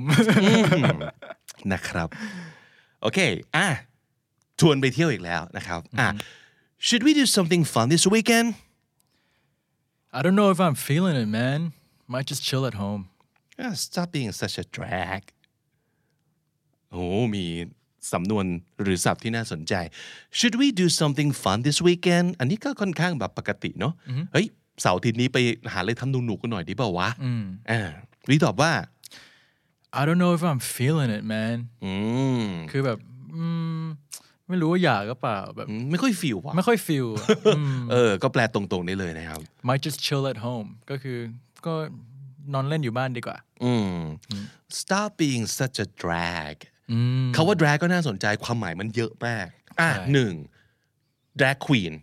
drag ก็คือเสื้อผ้า what we wear ถูกต้อง is drag right อืมโดยโดยบริบทแบบ drag queen drag king ก็คืออ่าใส่เสื้อผ้าของเพศตรงข้าม นั่นก็คือ drag อะไรอีก Drag ที่แปลว่า racing drag racing yes drag racing นี่คือการแข่งรถที่เป็นวิ่งตรงเฉย ครับ ๆ วิ่งตรงเฉยๆ คือแค่กดคันเร่งไม่ต้องเลี้ยวไปไหน drag racing อันนี้ก็เป็นเป็นการแข่งรถที่ที่ดัง ใช่คำกริยาเบสิ c เลย drag ก็คือลาก ใช่ อ่าลาก ลาก ลากอะไรบางอย่างไปกับพื้นหรือว่าอืมลากคนที่เขาไม่เต็มใจจะไปกับเราให้ไปกับเรา ถูก อ่า ต้อง ก็คือแบบ don't drag me into this man ก็แบบอย่าลากกูเข้าไปเกี่ยวข้องได้เปล่าวะอ่า ใช่ ก็ได้ drag อะไรดี drag um, that means smoke อ๋อใช่ อ่า cigarette ก็ได้ ใช่แปลว่าสูบบุหรี่หรือว่า give me a drag คือขอขอดูดที่ขอดูดบุหรี่ทีนึงอ่าประมาณนั้นนะครับ แต่ในที่นี้ drag แปลว่า drag ในที่นี้ก็จะคล้ายๆ กับคำที่เป็นกิริยาที่ลากครับ ให้นึกเหมือนกับการที่ drag เนี่ยคือคือเราเป็น noun เป็นสิ่งที่ทำให้คนต้องลากเรามาด้วยแบบ stop being such a drag ก็คือเหมือนเป็นตัวถ่วงอะไรแบบนี้เป็นตัวเป็นตัวคอยสกัดขัดขาอะไรแบบนี้ ความสนุกสนานไม่ให้เกิดขึ้น ถูกต้อง ประมาณนั้นกูเบื่อมึงว่ะ ใช่ เออ คือคนที่เป็นอดรากเนี่ยก็คือคนที่ทำตัวน่าเบื่ออเออทำตัวผมไม่หนุกเลย ใช่ เออว่า stop being such a drag ก็อาจจะแบบไม่หนุกเลยว่ะ ใช่ กูเบื่อมึงว่ะ อารมณ์นี้ ถูกต้องอาจจะเคยเจออีกคำคือคำว่า party pooper เหมือน โอ้ เหมือนกัน stop being such a party pooper คือแบบเป็นคนที่ทำให้แบบ งานมันไม่สนุกอะไร งาน แบบ กล่อยอ่ะ เออ เออ ตัวทำงานกล่อยสมมติเขากำลังสนุกสนุกกันอยู่มานั่งแบบร้องไห้อกหักอะไรเงี้ยถู กไหมเออ หรือว่าแบบเขากำลังแบบคุยกันแบบมันๆนี่ก็แบบมานั่งพิมพ์งานอยู่ใน ใช่ งานอยู่ได้ก็ stop being such a party pooper ใช่หรือแบบชวนกลับบ้านอยู่ได้ เออเราจะมีเพื่อนแบบนี้หรือเราอาจจะเคยเป็นเพื่อนแบบนี้ ทุกกลุ่ม ใน ต้องมีแน่นในอนบางบริบทนะ บางทีผมก็เป็นตัวนี้เหมือนกันนะ ตัวทำงานกล่อยรู้ตัวเลย โอเค อ่ะ ได้สับสำนวนที่น่าสนใจ เรามาพูดตามกันหนึ่งรอบครับ Should we do something fun this weekend I don't know if I'm feeling it man might just chill at home Stop being such a drag I heard Sam Smith's coming to town this October. Should we get tickets? I don't know dude I'm probably gonna be crying the whole time Ah, it's all good, dude. We can grad together. อ่าชวนเพื่อนไปเที่ยวอีกแล้ว คราวนี้เป็นคอนเสิร์ตนะครับ ได้ยินว่าแซมสมิธจะมาเล่นคอนเสิร์ตเอ่อเดือนตุลาคมนี้นะครับ I heard Sam Smith's coming to town แค่แค่บอกว่า coming to town ก็รู้แล้วใช่ไหมว่าเขาจะมานะอ่า should we get tickets ก็คือเป็นการชวนว่าซื้อตั๋วเลยไหม แล้วผมก็ตอบว่า I don't know dude I'm probably gonna be crying the whole time คือโอ้ยไม่รู้จะไหวเปล่า น่าจะร้องไห้ตั้งแต่ต้นจนจบแน่เลย อ่า I don't know dude อ่ะก็บอกถึงความไม่แน่ใจ แต่จริงๆก็ไม่ใช่ อันนี้ไม่ใช่การปฏิเสธเนาะ ใช่ เพียงแต่แค่บอกว่า โอ้โห ไม่รู้จะไหวเปล่านะครับ เพราะว่าน่าจะร้องไห้ตั้งแต่ต้นจนจบแน่เลย I probably แต่เอ่อ we ย่นมันอีกแล้ว ใช่ครับ เหลือแค่ probably อ่า probably P R O L L Y ถ้าอยู่บนหน้าจอ YouTube ก็จะเห็นคำนี้สะกดให้ดูนะครับ ก็เรียกว่าเป็นเขาเรียกอะไรเป็นแบบภาษาแชทใช่ไหม ใช่ สามารถจะสะกดอย่างนี้ได้เลยก็หมายถึง probably นะครับ เซฟไปตั้งหนึ่งพยางค์เนี่ยใช่ไหมครับ จาก probably เหลือแค่ probably นะครับเอา I'm probably gonna be crying the whole time แล้วพี่ก็ตอบว่า it's all good dude we can cry together อ่า อ๋อ good ในที่นี้ถ้าเกิดอยู่บนหน้าจอจะเห็นว่าการสะกดคือยังไงครับเวย A L G O O D all good ครับ ก็คือการย่นคำว่า all ที่แปลว่าทั้งหมด แล้วก็ good ที่แปลว่าดีเข้าด้วยกันก็เลยเหลือแค่ all good อันนี้สะดวกในเรื่องการพิมพ์แชทมากกว่าเนาะอย่างชัดเจนเลยเนาะคือแทนที่จะ A L L แล้วก็กด space หนึ่งทีนะครับแล้วก็ G O O D ก็เซฟไปต้องเอ่อสองจังหวะเนี่ยนะครับ ครับ เออก็กลายเป็นหนึ่งคำไปเลย all good A L G O O D ก็คืออ่าไม่เป็นไรนะประมาณนั้นนะครับ we can cry together อ่านี่ก็เป็นบอกว่าบททดสอบของเพื่อนแท้นะครับ เพื่อนร้องไห้ เราร้องเป็นเพื่อนได้ด้วยนะครับอ่ะพูดตามกันหนึ่งรอบครับ I heard Sam Smith's coming to town this October. Should we get tickets? I don't know dude I'm probably gonna be crying the whole time Ah, it's all good, dude. We can cry together. dude my date just canceled our dinner for tonight Damn, I hate flaky people. it's such a red flag right Totally. โดนเทเหรอครับ ครับผม โอ้โหโถน่าสงสารจริง ๆ นะครับเอ่อโดน cancel นะครับ my date just cancel our dinner for tonight ก็คือนัดกันแล้วว่า เดี๋ยวคืนนี้จะไปเดทกัน โทรมา cancel นะครับ แล้วพี่ก็บอกว่าอ่า damn โหแม่ง I hate flaky people คำนี้น่าสนใจครับ flaky มันแปลว่าอะไรครับวี flaky ก็คือคนชอบเทครับ คนเบี้ยวนัดนั่นเอง คนที่นัดอะไรไว้แล้วก็มาช้าหรือไม่ก็ไม่มาเลยแล้วก็อะไรแบบเนี้ยครับ อืมหรือว่าแบบพูดอย่างเดี๋ยวไปทำอีกอย่างหนึ่ง ใช่ แบบไว้ใจไม่ค่อยได้ เปลี่ยนไปเปลี่ยนมานั่นคือคำว่า flaky นะครับอ่าแล้ววีก็บอกว่า It's such a red flag right ธงแดงมันแปลว่าอะไร อ่าตอนนี้เป็นเป็นศัพท์ที่ใช้กันบ่อยมากเลยครับ โดยเฉพาะในออนไลน์คำว่า red flag ก็เหมือนกับเป็นสัญญาณไม่ดีอะไรแบบนี้เป็นเป็นตัวบ่งบอกว่าเฮ้ยคนนี้มันไม่ได้นะ มันมีอะไรไม่ดีอยู่นะอะไรประมาณนั้น สัญญาณอันตรายนั่นเอง ใช่ เวลาเราเห็นธงแดงโบกก็คือเฮ้ยมีอันตรายอยู่ใช่ไหมครับ ใช่ เพราะฉะนั้นนั่นคือสัญญาณอันตราย แล้วพี่ก็ตอบว่า totally อ่าแทนที่จะบอกว่า yes I agree อีกแล้วนะครับ แล้วตอนนี้เรากำลังจะพยายามหาแบบตัวเลือกมากมายให้คุณเอาไปใช้แทนคำที่เราพูดบ่อยๆ แล้วเริ่มเบื่อนะฮะอ่ะพูดตามกันอีกหนึ่งรอบครับ dude my date just canceled our dinner for tonight Uh, damn I hate flaky people it's such a red flag right totally How did you and your girlfriend meet This might sound too good to be true, but we actually met at a library. Damn, I'm jealous. She's a walking green flag. I know, right? Wifey material for sure. โอ้รู้สึกแบบสับสำนวนเยอะมากเลยนะครับ โอเค อันนี้ไปถามเพื่อนว่า เฮ้ย รู้จักกับแฟนไปเจอแฟนที่ไหนเหรอเนี่ยสองคนนี้นะครับ ก็คือ how did you and your girlfriend หรือว่าเอาไปใช้แบบ boyfriend ก็ได้นะครับ meet วีก็ตอบว่า This might sound too good to be true แบบโอ้อาจจะฟังดูเวอร์นะเพราะว่ามันเหมือนกับมีแต่เกิดขึ้นในหนัง but นั่นน่ะสิ เออแบบไปพบกันในห้องสมุด ใช่ อะไรอย่างเงี้ยโอ้ผมฟังดูเป็นฉากที่แบบสวยงามเหลือเกินมันในชีวิตจริงมันมีจริงเหรอวะ sound too good to be true นะครับ อันนี้ก็เอาไว้ใช้ได้บ่อยนะ แล้วก็บอกว่าไปเจอกันที่ library we actually met at a library อ่า แดมมาอีกแล้ว โอ้โห เป็นคำเอาจริงเอาจริงเขาว่าแดมวีรู้สึกว่ามันหยาบไหม มันคือการอุทานแบบในเชิงที่ดีด้วยซ้ำครับผมว่าใช่เหมือนที่คราวที่เราก็เคยพูดกันว่าหลายคนสมมติเอ่อแต่งตัวดีดูดีอย่างนั้นก็จะ damn อ่า ส่วนนี้ก็ damn I'm jealous แบบ โอ้โหอิจฉาว่าเออประมาณนั้นนะครับ she's a walking green flag อ่า first of all green flag เมื่อกี้เรารู้จัก red flag ไปแล้ว green flag พอจะอนุมานได้ว่ามันคือตรงข้ามใช่ไหม ถูกต้องครับ อ่าก็คือเป็นสัญญาณที่ดีแบบ เฮ้ย อันเนี้ยแบบน่าจะไปได้สวยนะครับ ใช่ แล้วทำไมต้อง walking ด้วย อ๋อ มันเป็น มันเป็นการใช้สำนวนครับถ้าเป็นแบบ walking something เนี่ย เหมือนกับ เป็น ถ้าในที่นี้บอก walking green flag ก็คือเหมือนกับ เป็น green flag ที่เดินได้ ก็คืออก็คือว่าการตัวตนของเขาเนี่ย มันเป็น green flag ไปหมดเลยอะไร ตัว ประมาณ เป็นๆเลยประมาณนั้นนะก็คือโอ้พูดถึงคนคนนี้นะครับ ก็ใส่ walking เข้าไปข้างหน้านะครับอ่าแล้วก็วีปิดท้ายด้วย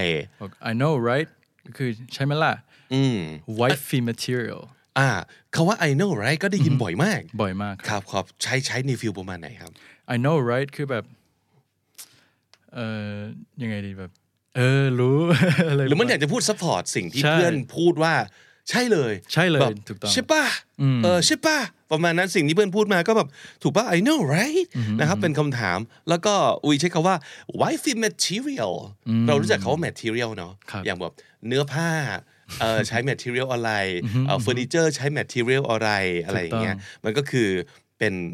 วัตถุถูกไหมครับ แบบ material girl in a material world โลกวัตถุนิยม อะไรประมาณนั้นก็คือ ใช่ สิ่งมันเป็นวัตถุเป็นวัสดุนั่นเองอืม wifey มาจาก wife เนาะ ใช่ค ครั รับ บ wifey material ก็คือ wifey material ก็คือ ถ้าถ้าแปลเป็นไทยที่คนท็อปพูดกันก็คือ สมควรเป็นแม่ของลูกอะไรประมาณนั้น อ่ามั มันเป็น โอ้โห มันเป็นคำศัพท์ที่กำลังเทรนด์ในอินเทอร์เน็ตมากเลยครับ ในการใช้อธิบายว่าใครสักคนหนึ่งเนี่ยแบบเหมาะกับการเป็นสามีเหมาะกับการเป็นภรรยามาก ถ้าเป็นภรรยาเราก็จะเรียกว่า wifey material แทนที่จะ wife material พอเป็น wifey material มันก็ฟังดูแบบน่ารักน่ารักขึ้นนิดนึ เป็ ง นสำนวน เพราะฉะนั้นก็อาจจะมีมี hubby material ไหม ใช่ hubby อ่า material ก็คือ hubby ก็คือ husband husband กลายเป็น hubby เป็น hubby material เราอาจจะเคยได้ยินคำว่า boyfriend material ก็คือ ถูกต้อง แบบว่าเอ่อคนเนี้ยเป็นไม่ใช่ boyfriend material ก็แปลว่าอย่าเอามาทำแฟนเลย เช่น เอาไว้คบเป็นเพื่อนฟลิงสนุกสนุกแต่ว่าอย่าไปคบเป็นแฟนจริงจัง มันเป็นเพื่อนที่ดีแต่เป็นแฟนที่ห่วยอ่าก็บอกว่าเออ he is not a boyfriend material ใช่ อ่าอย่างนี้เป็นต้นนะครับ เพราะฉะนั้นจุดๆๆ material วันนี้เรารู้จัก boyfriend material wifey material hubby material ก็ลองเอาไปใช้ ถ้าเกิด hubby material ก็คือคนนี้ต้องเอามาเป็นพ่อของลูกประมาณนั้น ใช่ไหม ครับอ่ะพูดตามหนึ่งรอบครับ how did you and your girlfriend meet This might sound too good to be true. But we actually met at a library. damn I'm jealous she's a walking green flag I know, right? Wifey material for sure. would you like sugar and cream with your coffee I'll take two sugars, please. อ่าบริการเพื่อนนิดนึงนะครับกำลังจะชงกาแฟก็ถามเผื่อเพื่อนว่า ไม่ทราบว่าจะรับกาแฟใส่น้ำตาลกับครีมหน่อยไหมครับจาน แล้วผมบอกว่า I'll take two sugars please อันนี้อยากจะสอนทุกคนเพราะว่าหลายคนอาจจะงงว่า sugar นี่มันมันไม่น่าจะเป็นสิ่งที่เป็น plural ได้เพราะว่ามันเป็นเม็ดเล็กๆๆๆใช่ไหมครับ อืมเขาบอกว่าอาจจะเป็นคำนามนับไม่ได้อย่างที่ ใช่ เราเคยต้องท่องๆไว้ อืม ถูกต้องแต่ว่าในในการใช้คำนี้โดยเฉพาะในในเอ่อการที่ฝรั่งใช้นะครับเขาก็จะเรียกซองเลยเรียกซองน้ำตาลว่า two sugars อ่า มันอาจจะแปลว่าช้อนหรือก้อนได้ด้วยไหมวีว่า เป็นไปได้ครับใช่แล้วแต่ที่แต่ถ้าถ้าส่วนใหญ่สมมติว่าก็พื้นฐานก็คือมักจะเป็นซองน้ำตาลนะครับถ้าบอกว่า I'll take two sugars please ก็คือขอน้ำตาลสองซอง อืมผมว่าแล้วแต่ว่าไอ้ตรงที่อยู่ข้างหน้านะมันมีอะไร น้ำตาลอยู่ในรูปแบบไหนอยู่ในรูปแบบบอกว่าเป็นเป็นโหลซึ่งต้องตักเป็นช้อนหรือว่าเป็นน้ำตาลก้อนหรือว่าเป็นน้ำตาลซองนะครับ แต่ว่าในบริบทแบบนี้เราสามารถนับน้ำตาลได้เลย two sugars three sugars one sugar สามารถพูดอย่างนี้ได้เลยนะครับ ครับ Would you like sugar and cream with your coffee I'll take two sugars please My parents are so annoying they won't like my girlfriend no matter how hard she tries give it a rest they'll come around อ๋อมาบ่นกับเพื่อนนะครับว่าโหพ่อแม่เราแบบลำใหญ่มากเลยนะครับ จริงๆเนี่ยเอิ่มถ้าเกิดเป็นเพื่อนกันนะในบริบทของการแบบพูดสนิทกันเนี่ยก็สามารถไปบ่นได้ว่าโห my parents are so annoying มันอาจจะฟังดูไม่ดีในบริบทของคนไทยเนาะแบบอย่าไปว่าพ่อแม่อย่างนั้นอ่ะแต่บางทีพ่อแม่ก็น่ารำคาญจริง ๆ อันนี้เรารู้สึกว่าเป็นความจริงของโลกเนาะแล้วมามาคุยกันในวงเพื่อนนี่ก็สามารถจะบอกได้ว่าพ่อแม่เราแบบ เราใหญ่มากเลยว่ะแบบไม่ว่าแฟนเราจะพยายามแบบเอาใจแค่ไหนก็ไม่ยอมยอมไม่ยอมรับสักทีนะครับ they won't like my girlfriend no matter how hard she tries แล้วผมก็บอกว่า give it a rest อ่าอันนี้เป็นสำนวน give it a rest แปลว่าใจเย็นก่อน หรือแบบรอก่อนอืม they'll come around อ๋ออันนี้ดีนะครับครับ come around ก็หมายถึงมักจะหมายถึงตอนแรกไม่ชอบเดี๋ยวก็กลับมาชอบ ประมาณนั้นนะครับ ช่วงแรก ๆ อาจจะยากหน่อยแต่ว่า they'll come around ก็คือเอานะ ใช้เวลาไปสักนิดหนึ่งเดี๋ยวก็เดี๋ยวก็คงชอบขึ้นมาเองคำว่าคำ around คืออย่างนั้น ไม่ชอบแต่แรกแต่เวลาผ่านไปหรือเมื่อเกิดอะไรขึ้น เดี๋ยวเขาจะกลับมาชอบนั่นเองนะครับ อันนี้เอาไว้ใช้ได้สำหรับหลายบริบทเลยนะ บางทีมันอาจจะไม่ใช่แค่เรื่องของเอ่อ approving เอ่อ ใช่ boyfriend girlfriend แต่อาจจะหมายถึงเอ่อบริบทอื่น ๆ เช่นอ่าเพื่อนร่วมงาน หรือว่าเอ่อโปรเจกต์นี้อ่าหรือลูกค้าคนนี้ ผลิตภัณฑ์อันนี้อ่ะมันสามารถจะพูดได้กับอะไรก็ตามที่เราไม่ได้ชอบแต่แรกแต่ว่า ใช่ give it time นะครับ ต้องอ่ะสมมติเอ่อชวนเพื่อนไปเที่ยวใช่ไหมแล้วมีคนหนึ่งเขาไม่อยากไปอย่างเงี้ย แล้วบอกโอ้ยทำไมคนนี้ไม่ไปสักทีบอกโอ้ย it's okay he'll come around บอกเออเดี๋ยวเดี๋ยวก็เดี๋ยวก็เดี๋ยวก็ยอม อ่าอ่าอ่าบางทีเขาอาจจะแบบยังไม่คุ้นชินกับแบบเพื่อนใหม่หรืออะไรอย่างเงี้ยนะเอ้ยเดี๋ยวเดี๋ยวก็สนิทกันไปเองแหละเออประมาณนั้นนะครับพูดตามหนึ่งรอบครับ my parents are so annoying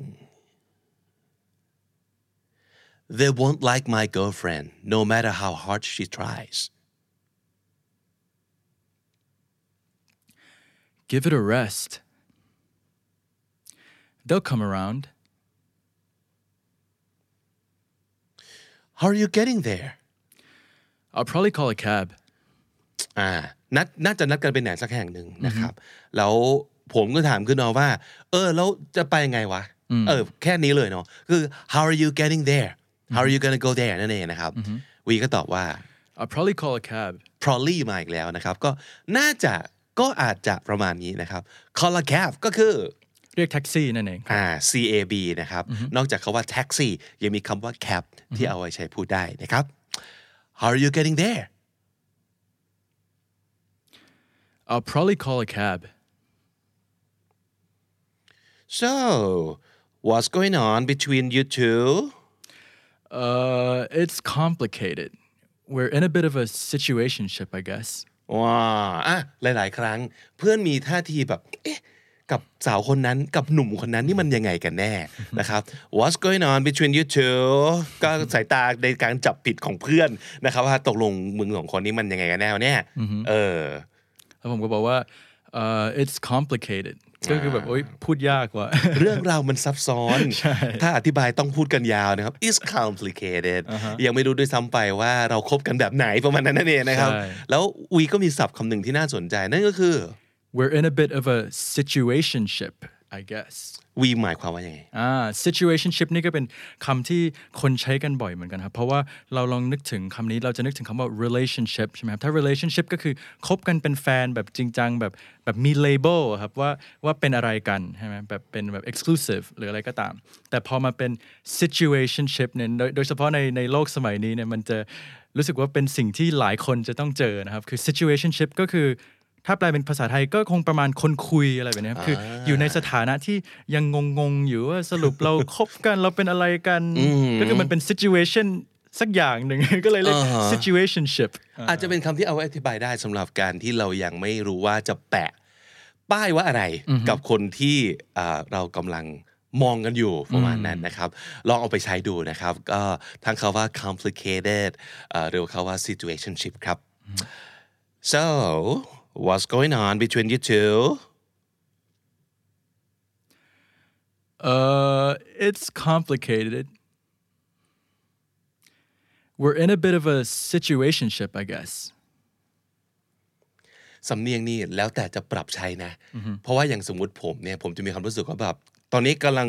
กำลังหรี่ตา แล้วก็บอกว่ายิ้มมุมปากนิดหนึ่ง นะครับ ทำนองว่าอ่ะคายออกมา เล่าออกมาซิว่าตกลงเป็นยังไงกันแน่ไหนซิว่าเล่ามาซินะครับ แต่บางคนก็อาจจะแบบ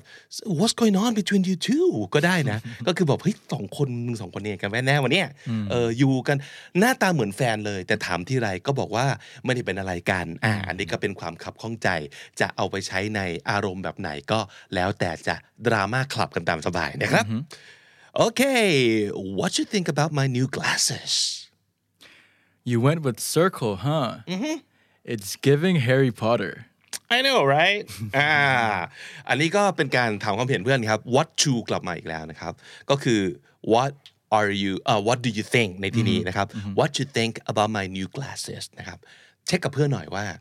รู้สึกยังไงบ้างนะครับ วีก็ตอบว่า you went with circle huh อ๋ออ you เลือกเลือกทรงกลมเหรอรอบนี้อะไรประมาณนี้ แบบ go with something ก็คือเลือกนั่นเองใช่ไหมครับอ่า circle ในที่นี้ก็คืออ่าแว่นกลมนะครับ is is giving Harry Potter มันฟัง ดู เอ๊ะ มันมีเอ่อ preposition อะไรขาดไปหรือเปล่าครับ อันนี้ อาจารย์เอ่อ grammar อาจจะรู้สึกสงสัยนะครับ จริง ๆ เป็นสำนวนใช่ไหมครับ เป็นสแลงเลยครับ it's giving ก็คือ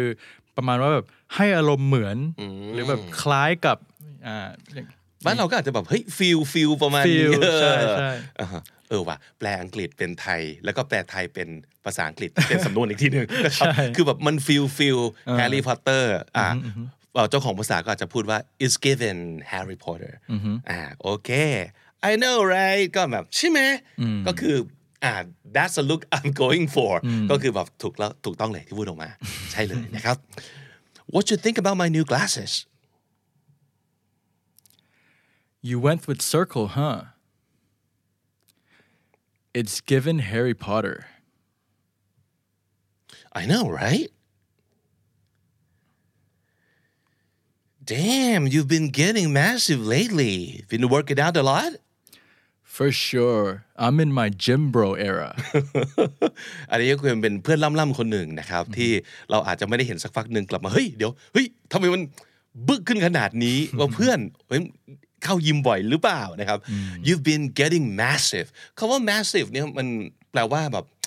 มากมาย คือ mass มันก็คือเยอะอยู่แล้วใช่ไหม ใช่ อ่า massive ก็คือ สำหรับคนเล่นกล้ามนะครับ เขาจะใช้คำนี้บ่อยมากเลย get massive ก็คือบึกขึ้นนั่นเอง อืมบึกล่ำประมาณนี้นะครับ ใช่ been working out a lot อันนี้ก็หดหดย่นย่นๆมานะครับ have you been working out a lot อะไรมันก็เอ่อตัดคาว่า have Have you you ออกใช่ไหมครับก็ก็ดูเอ่อ casual มากขึ้น been working out a lot หมู่นี้เข้ายิมบ่อยเหรอวะวีก็ตอบว่า for sure ก็คือ เออ อืมใช่เลย ใช่เลยผม ค บ รั อบ ก I'm in my gym bro era คือคือคือยังไงเนี่ย โอเค แล้วมีหลายคำเลยครับ อย่างอ่ะเริ่มจากคำว่าเอ่อ era ก่อนแล้วกันครับ era ก็คือเป็นเป็นช่วงเวลาเป็นเอ่ออจะเรียกว่าเป็นสแลงก็ได้ที่คนเขาชอบใช้ มันคือแบบยุคอะยุค เป็น ไหม ยุคใช่ เอราคือยุคแบบว่าเฮ้ยยุคนี้แม่งต้องอย่างนี้แล้วเว้ย ถูก อ่า ต้อง ประมาณนั้นอ่า ถ้าเจอบ่อยอ่ะสมมติเอ่อผู้หญิงแบบเพิ่งเลิกกับแฟนมาแล้วกำลังเศร้าๆอย่างเงี้ยเขาก็จะชอบบอกว่า it's okay I'm in my girl boss era now อ่าพอจะนึกภาพกันออกไหมครับก็คืออก็คืออะไรก็ตาม era เนี่ยก็ก็คือเหมือนกับช่วงเนี้ยเราจะทำตัวอย่างนี้ละอ่ะสมมติผมบอกว่า I'm in my gym bro era อ่าคำว่า gym bro นี่ก็เป็น จะเรียกว่าเป็น stereotype หรือเป็นอะไรที่ที่ที่ถ้าพูดถึงก็มักจะนึกภาพออกครับ ก็คือแบบพวกผู้ชายล่ำๆชอบเข้ายิมเล่นกล้ามอย่างเงี้ยแล้วพอผมบอก I'm in my gym bro era ก็คือช่วงเนี้ยเป็นช่วงกำลังแบบเป็นผู้ชายเล่นกล้ามอะไร อ่าฟิตหุ่นต้องเข้าเข้ายิมฟิตหุ่นแล้วนะครับ ใช่ ก็เอ่อผ่านกระจกไม่ได้ต้องทำไมครับ ต้อง flex ใช่ ต้องเช็คเช็คต้องเช็คเอาท์ในกระจกหน่อยว่า ทุก 5 วินาที อ่าเป็นยังไงว่านะครับอ่า Jim Bro era นะครับอ่าพูดตามกันหนึ่งรอบครับ Damn you've been getting massive lately been working out a lot for sure I'm in my gym bro era hey how's the old ball and chain I don't know man feel like she's been acting sus lately yikes อ่า old ball and chain อันนี้น่าสนใจนะครับ ถ้าเกิดจะแปลให้เห็นภาพก็คือ มีบอลนะครับ มีอะไรที่เป็นทรงกลม ซึ่งมีโซ่อ่าล่ามพ่วงออกมาหลังจากนั้น ไอ้บอลนี่จะเป็นแบบน้ำหนักหนักๆเลย อ่าอันนี้เห็นภาพของอะไรครับ เหมือนเหมือนคนที่กำลังโดนโดนจับจับติดคุกอะไรประมาณเนี้ย เออเป็นนักโทษนะ นักโทษ เป็นนักโทษนะก็คือ ball and chain ก็เป็นความหมายว่าเป็นเป็นตรวนแล้วก็ลูกตุ้มน้ำหนักที่เอาไว้เอ่อผูกไว้กับข้อเท้าของนักโทษไม่ให้หนีนั่นเอง จะได้ ครับ ไปไหนไม่ได้ ใช่จะได้ไปไหนไม่ได้ มีเติม o มาขางหนาดหนึ่ง o ball and chain อันนี้เป็นแสลงที่หมายถึง ที่หมายถึงแฟนนั่นเองครับ เออก็คือบอกว่าอ่ะโดนล่ามไว้ไปไหนไม่ได้ประมาณนั้น o ball and chain เนี่ยมักจะใช้กับผู้หญิงใช่ไหมเราจะพูดถึงแฟนผู้ชายว่าเป็น o ball and chain กันไหม อ่าถูกต้องอันนี้ความจริงโอบอลเชนมักจะเป็นสิ่งที่ ผู้ชายไว้ใช้คุยกันเวลาพูดถึงภรรยา อืม อ่ามันจะไม่ค่อยเป็นภรรยาพูดถึงสามีว่าโอบอลเชนเท่าไหร่แต่ อ่า มักจะเป็น ใช่ใช่ สามีพูดถึงภรรยาว่าเป็นโอ ครับ อบ ลเชน อือหือและหลายคนอาจจะบอกว่าเซ็กซิสหรือเปล่า อันอันนี้ก็บอกว่าแล้วแล้วแต่จะถกเถียงกันนะ เพราะว่าเราก็แค่บอกถึงสิ่งที่เขาพูดกัน เป็นเป็นอ่าสำนวน ถ้าสมมติ ใช่ เกิดคุณไม่รู้สึกสบายใจในการจะพูด ไม่ต้องใช้ ใช่ เอออย่าอย่าไปใช้นะครับ เราจะมีเอ่อ variation มี option อีกมากมาย ที่สามารถจะพูดได้ แต่ในที่นี้ในบริบทแบบนี้อ่ามันไม่ได้มีมันมันมันไม่ได้เป็น harmful ไม่ได้ idiom offensive ไม่ได้อะไรทั้งนั้นเลย ก็คือ ใช่ มันแค่เป็นสิ่งที่พูดกันเฉยๆเหมือนกับแซวกันว่าว่าแฟนแบบนึกภาพเหมือนแฟนแบบล่ามโซ่เราไว้อะไรแบบนี้ เออ ก็จะเรียกว่า o ball and chain ไม่ได้ ใช่ ไม่ได้มีความ negative อะไรทั้งนั้น ครับ เพราะฉะนั้นอาจถามว่า how's the old ball and chain ก็คือถามถึงแฟน แล้ววีก็ตอบว่า I don't know man มาอีกแล้วนะครับเอ้ยไม่รู้ว่ะเอออมันเขาเธอเป็นยังไงครับตอนนี้ Ah, feel like she's been acting sus lately. อ่า sus sus น่าจะเคยเห็นบ่อยๆเลยใน บ่อย มี มาก มเอยใน Twitter เอยนะฮะ ถูกต้อง มันมาจากอะไรฮะ ก็คือเป็นตัวย่นของคำว่า suspicious นั่นเองครับ ซึ่งแปลว่า น่าสงสัย แปลกๆ มีพิรุษ อ่าเฮ้ยมีพิรุษว่ะช่วงนี้ acting sus ก็คือเหมือนกับทำตัวแปลกๆ อาจจะแบบทำตัวน่าสงสัย อืมแล้วพอเพื่อนได้ยินดังนั้นแล้วก็อุทานมาว่า yikes นะครับ yikes เป็นความรู้สึกแบบ อุ้ยหรอเฮ้ย แย่ละ แย่ละ นะครับ ประมาณนั้นนะครับ สะกดว่า y i k e s นะครับ yikes ประมาณนั้นนะครับอ่ะมาพูดตามหนึ่งรอบนะครับ hey how's the old ball and chain I don't know man feel like she's been acting sus lately yikes I really want to bring a girl home from the bar tonight uh, not a chance bruh you know you ain't got no wrist I've got hella riz bro don't play with me โห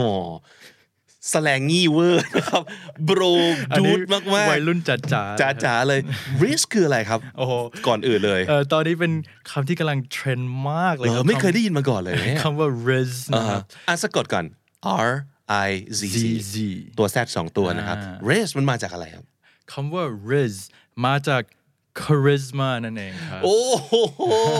มันย่อมาแต่ว่าเอาตรงกลางมานะครับ จะบอกว่า you can ain't got no car มันก็ไม่ไม่คือเนาะเอ่อ get เอ่อ you ain't got you ain't got no risk นะครับคือ you you have no charisma ถูกต้อง basically คือ รับ คำว่า riz นี่มันเพิ่งมาใช้กันใหม่ภายในปี 2 ปีเนี่ยครับ แต่ว่าถ้าก่อนหน้านี้หลายหลายคนอาจจะเคยได้ยินคำว่า game อ่า you know you ain't got no game เอ่อ game นี่ก็ความหมายเดียวกับ riz ก็คือแปลว่าเอ่อ ability ในการจีบคนอะไรประมาณ อ่า นี้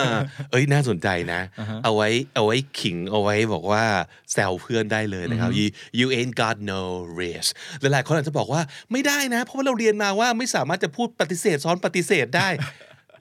หนูลูกมันเป็นเรื่องของสำนวนลูก เพราะฉะนั้น บางครั้งเนี่ยเราก็ต้องเข้าใจว่านี่คือวิธีที่เขาพูดกันนะครับ เพราะฉะนั้นทุกอย่างที่เป็นสำนวนเป็นสแลง มันไม่ใช่สิ่งที่จะถูกต้องตามแกรมมาเสมอไป แต่ว่าเวลาเราท่องเราทำความคุ้นเคยมันไปทั้งพวงเลยนะ you ain't got no game you ain't got no risk นะครับ not a chance อันนี้ก็คือ อย่าหวังเหอะ ไม่มีโอกาส ไม่มีโอกาส แน่นอนนะครับ bruh not a chance bruh you ain't got no risk นะครับ คือแบบมึงไม่มีปัญญาจีบเขาหรอก โถอ่ะภาษาเพื่อนคุยกันนะ อ่ะแล้วเพื่อนก็สู้กลับมาว่า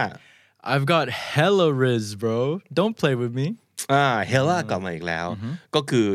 เยอะๆมาก ใช่ ๆเออ a lot นั่นเองนะครับ I've got hella rich bro นะครับ don't play with me อืม Don't play with me คืออย่ามาทำเป็นเล่น เออโอ้ทำไปเล่นไป เออทำไปเล่นไป เอ้ยกูนี่แบบได้นะเว้ย ประมาณนั้นนะครับ ใช่ โอ้เอาไว้ใช้กัน don't play with me ประมาณนี้นะครับ I really want to bring a girl home from the bar tonight. not a chance bro you know you ain't got no risk I've got hella riz, bro. Don't play with me.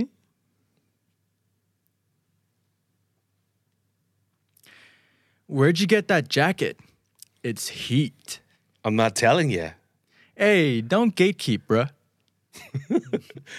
โบรเบรอนี่มากันเยอะมากเลยนะครับ แต่ว่าอ่ะถ้าเกิดรู้สึกว่าเราไม่ใช่คนประเภทที่จะโบรเบรอใด ๆ ก็ ไม่ต้องใส่ไปเยอะห รือว่าเอ่อใช้แต่แบบเขาเรียกว่าแบบว่า use it sparingly นะ ใช่ใช่ ถ้าสมมุติเกิดเราจะเบรอกันทุกประโยคเลยเนี่ยมันก็จะดูเวียนหัวนิดหนึ่ง นะครับอ่ะเริ่มต้นมาคือ เห็นว่าอะไรฮะ อะไรในตัวพี่ที่มันโดดเด่นฮะวี อ่า where'd you get that jacket ก็คือไปซื้อแจ็คเก็ตมาจากไหนเนี่ย eh? it's heat it's heat Ah, อ่านี่ก็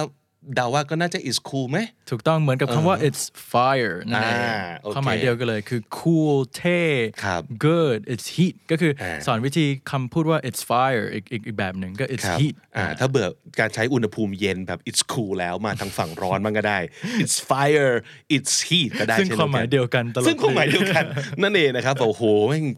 เสื้อแบบตัวนี้โคตรเดือดอะโคตรเดือดเออประมาณนั้นนะครับ ใช่ใช่ I'm not telling you อันนี้อารมณ์ประมาณไหนวะแบบกลัวเพื่อนไปซื้อตามเหรอ กวนตีน อ๋อคนตีนคนตีนอ๋อเออประมาณไม่บอกไม่บอก เออประมาณนั้นนะครับเอ้ยแล้ววีก็พูดกลับมาว่า hey don't gatekeep bruh gatekeep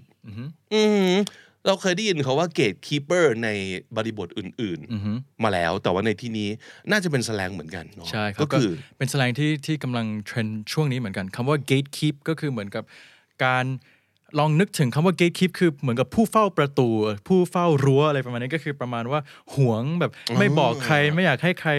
มาก๊อปปี้เราไม่อยากจะแชร์ความดีๆ อะไรแบบนี้ อ่า ถ้า gate gatekeeper ก็คือคนที่แบบชอบเก็บอะไรดีๆ ไว้กับตัวเองไม่แชร์ให้คนอื่นแบบเอ้ย don't gatekeep bro คือแบบอย่าหวงดิอะไรแบบนี้ โหกากกาก เอออย่าก าก กาก เอ ใช่ อประมาณนั้น นะครับ เออมีอะไรก็บอกกันหน่อยดีนะครับ เออใช่ don't gatekeep gatekeep นะครับใช้เป็น verb แบบนี้ได้เลยนะครับ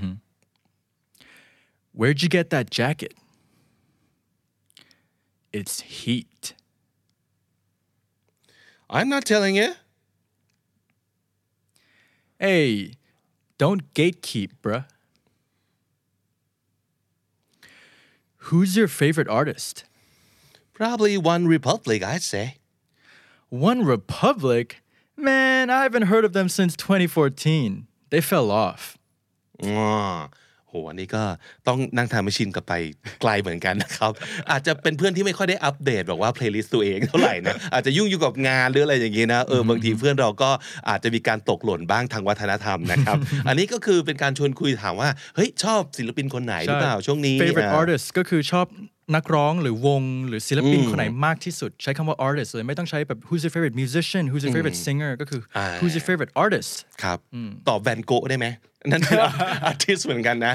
โมเนได้ไหม ก็ต้องขึ้นอยู่กับ context ครับ ถ้าสมมติคุยกับเพื่อนในในคาบเรียนศิลปะอะไรแบบนี้ ก็อาจจะใช่ ก็อาจจะใช่ เออ แต่ถ้า in general ถ้าถามว่า who's your favorite artist มักจะหมายถึงศิลปินนักร้องที่ชอบ ครับ อ่า เมื่อกี้เราได้รู้จักคาว่า probably ไปแล้วนะครับ อันนี้เป็นอีกหนึ่งหน้าตาของมันคือ probably ใช่ไหมแทนที่เป็น probably นะเซฟไปแล้วหนึ่งพยางค์นะครับ probably one republic I'd say I'd say ก็คงงั้นมั้งว่าจะเป็นแบบนั้นมั้งนะครับ ซึ่ง One Republic สมัยก่อนนี่ก็ดังมากแล้วมีแต่เพลงอยู่ในในเรดิโอตลอดเวลานะครับ แล้วก็ผมบอกว่า One Republic man I haven't heard of them since 2014 คือแบบ โอ้โห ไม่ได้ยินไอ้วงนี้มาตั้งแต่ปี 2014 แล้ว they fell off อ่าคำว่า fell off น่าสนใจครับคำว่า fell off ก็คืออารมณ์เหมือนกับใครที่เคยดังมากๆ แล้วตอนนี้ไม่มีใครพูดถึงแล้วอ่า fell off อืมหายไปเลยเนาะ หายไป ประ เลย มาณนั้นนะครับ fell off off the radar off the chart เอ่อออกไปจากความสนใจของคนแบบอืมตอนนี้ไม่รู้อยู่ไหนแล้วประมาณนั้นนะครับ who's your favorite artist probably one republic I say One Republic. Man, I haven't heard of them since 2014. They fell off. what you up to this weekend Probably gonna play League of Legends the whole time. bro go outside or something you really need to touch grass อันนี้ก็เป็นเอ่อเพื่อนตัวซีดๆคนหนึ่งนะครับ ซึ่งนั่งเล่นเก ม ทั้งวันทั้งคืนไม่ออกไปสังเคราะห์แสงเลย นะครับ ก็อาจจะเอ่อถามด้วยความเป็นห่วงนะครับว่าเฮ้ยเสาร์อาทิตย์นี้ไปไหนเปล่า what you up to this weekend ทำอะไรนะครับ what what are you up to นั่นเอง what you up to this weekend เสาร์อาทิตย์นี้ทำอะไรอะวีก็ตอบว่า probably gonna play League of Legends the whole time the whole time อันนี้เป็ ก็ น เห็น เป็น ภาพเลยว่า ชีวิตจริงไหมครับ เป็นเป็นจากประสบการณ์ส่วนตัวเพราะผมรู้จักเพื่อนแบบนี้เยอะครับ อ๋อ เพราะเกม League of Legends ที่งมันเป็นเกมที่คนที่นั่งเล่นนี่มักจะเล่นทีละหลาย ๆ ชั่วโมงต่อๆกันเลย ก็เลยนึกภาพออกเลยคือแบบตื่นมานั่งคอมแล้วก็อยู่ตรงนั้นทั้งวันเลยอะไรแบบนี้ probably gonna play League of Legends the whole time ด้วยความเป็นห่วงก็ bro go outside or something เอ้ยออกไปข้างนอกบ้างไหม you really need to touch grass เห็นมากไหมของการแบบเฮ้ยออกไปแบบออกไปดูโลกบ้างออกไปแตะหญ้าบ้างอะเอาตีนไปโดนหญ้าบ้าง ประมาณนั้นนะครับ คำว่า touch grass นี่เป็นสำนวนที่เขาใช้กันบ่อยเลยครับ ก็คือหมายถึงไปสูดอากาศข้างนอกนั่นเอง เออ ก็คือ ใช่ นึกภาพอารมณ์ว่าออกไปสัมผัสธรรมชาติบ้างอะไรแบบ ใช่ นี้ ใช่นะครับ ซึ่งอ่ะอันนี้ก็ด้วยความเป็นห่วงเป็นใยเพื่อน ก็ต้องมีอีเดียมที่เหมาะสมในการตักเตือนเขาด้วยนะครับ you really need to touch grass ใช่ นั่นเองนะค ใน รับ โลกออนไลน์จะเจอบ่อยมากเลยโดยเฉพาะเพราะว่าการที่เดี๋ยวนี้คนมันก็อยู่ออนไลน์ตลอดเวลา ไม่ว่าจะเป็นเรื่องดราม่าเรื่องอะไรแล้วที่คนมันจะมาแบบบอก opinion เยอะๆ ใช่ไหมครับ บางคนก็จะคอมเมนต์แบบ go touch grass คือแบบ อยู่แบบไปไปอยู่กันในโลกภายนอกบ้างดีแบบหมกมุ่นอะไรก็ไม่รู้อะไร เออ ระมาณ ไปดูโลกบ้างไหมว่าข้างนอกเขาเป็นยังไงประมาณนั้น นะ ก็ touch grass นะครับ เอ้ยดีนะอันนี้เอาไว้ใช้ได้นะครับ what you up to this weekend probably gonna play League of Legends the whole time bro go outside or something you really need to touch grass where should I take my girlfriend for our anniversary definitely somewhere bougie she'll like it บูจีอันนี้ก็ได้ยินบ่อยมาก ใช่ ยูทูบเบอร์เอ่ยอินฟลูต่างๆ เอ่ยรีวิวเวอร์เอ่ยเนี่ย พูดกันบ่อยมากบูจีมันคืออะไรครับ ซึ่งความจริงคำว่าบูจีนี่มันเพิ่งมา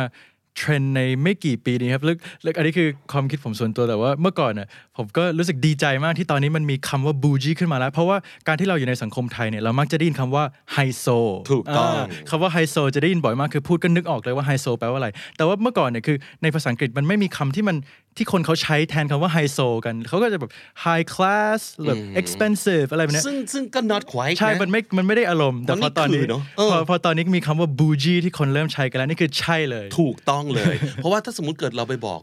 คุยกับฝรั่งว่า is so high so นะเขางงเขา เขางง นะ งงนะไม่รู้ว่าคืออะไรตอนนี้เริ่มมีคำแล้วนะครับ คือ bougie อ่าสะสะกดว่า b o u j e e จริงๆ ผมเคยได้ยินเอ่อผมเคยเห็น spelling หลายแบบมาก ใช่ จะเป็น G I E ก็เคยเห็นเหมือนกันนะครับบูชีซึ่งจริงๆเนี่ยเอ่อเคยค้นดูมันมาจากบูชวามั้ง ซึ่งมันเป็นภาษาฝรั่งเศส ซึ่งต้นทางเนี่ย มันแปลว่า middle class นะจริงๆแล้วอะแต่ว่าพอเอามาใช้อ่าแบบนี้ adopt มาใช้แล้วในยความหมายเปลี่ยน กลายเป็นไฮโซไฮโซแบบโกเก๋สุดๆ ประมาณนี้นะครับ อันนี้ก็ตั้งคำถามมาว่า where should I take my girlfriend for our anniversary จะพาแฟนไปฉลองเอ่อวันครบรอบที่ไหนดีนะอ่าเพื่อนก็เสนอมาว่า definitely somewhere bougie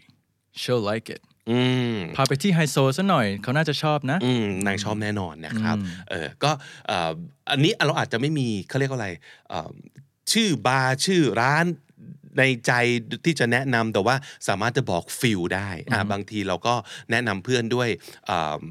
เรียกว่าอะไรคอนเซปต์บางอย่างหรือว่าเอ่อคำบางคำอย่างอย่างในที่นี้ก็คือคำว่าบูชีนะครับ เช่นเอาไว้ใช้ก็ได้ ถ้าเมื่อกี้ได้ยินผมออกเสียงคำว่า definitely อ่าตอนที่ผมอ่านเร็วๆผมอ่านว่า definitely อ่าก็แปลกๆไหมครับ โยนอีกแล้ว โยนอีกแล้ว ครับ ก็คือการที่พูดพวกคำที่มันมีหลายพยางค์ให้มันสั้นๆนิดนึงก็คืออาจจะฟังดูไม่ถูกต้องแต่พออยู่ในประโยคสนทนาจริง ๆ มันก็เข้าใจได้ บางคนอาจจะย่นเหรือแค่คำว่า def ก็ได้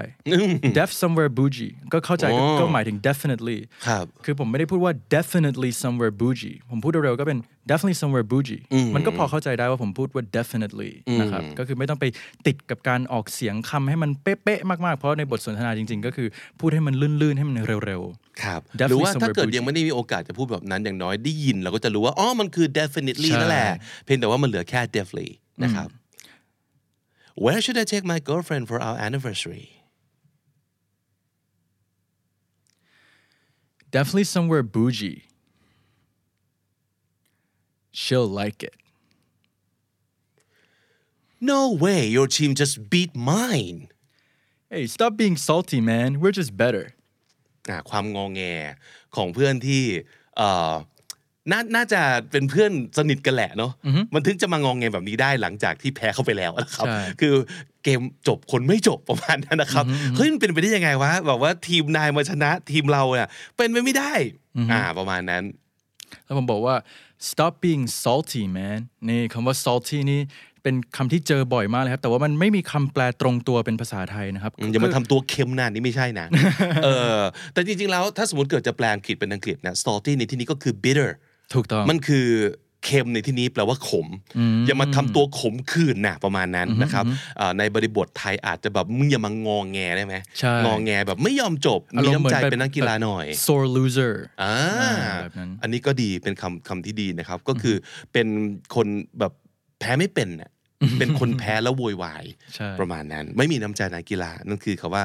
sore loser อ่า adjective อธิบายคนเหล่านี้อ่าสามารถใช้ bitter ก็ได้ใช้ salty ก็ตรงมากๆนะครับ เพราะฉะนั้นรู้จัก salty ไว้ใช้ในบริบทแบบนี้นะฮะยอมรับมาเหอะว่า ก็พวกกูเก่งกว่าไงเออประมาณนั้น we just better ใช่ไม่ต้องเป็นแค่บริบทกีฬาก็ได้ครับคำว่า salty นี่ใช้ได้กับทุกโอกาสเลย อะไรก็ตามที่มันให้ความรู้สึกเหมือนกับ เรารู้สึกแบบงองแงแค้นๆ ไม่ค่อยแฮปปี้อะไรแบบนี้แล้วแบบทำตัวแบบหงุดหงิดอย่างเงี้ยก็แบบ โอ้ ใช่ stop being salty ใช่ salty จะมีความแค้นอย่างที่วีพูดเมื่อกี้ แค้นใช่ แค้นคืออย่างที่บอกเกมจบคนไม่จบ เออ ไม่มีน้ำใจนักกีฬา แล้วก็หาเหตุผลมาอธิบายว่ามึงต้องโกงแน่เลย เออวันนั้นกูปวดท้องใด ๆ ต่างๆ ที่ทำให้มีความรู้สึกว่า เอ้ย เราเก่ง เออ แล้วก็ไม่ยอมไม่ยอมรับความพ่ายแพ้นะครับอ่า no way your team just beat mine Stop being salty, man. We're just better. Have you heard the new Drake song? nah not yet does it slap Hell yeah, it's a bop for sure. อ่าโอ้โห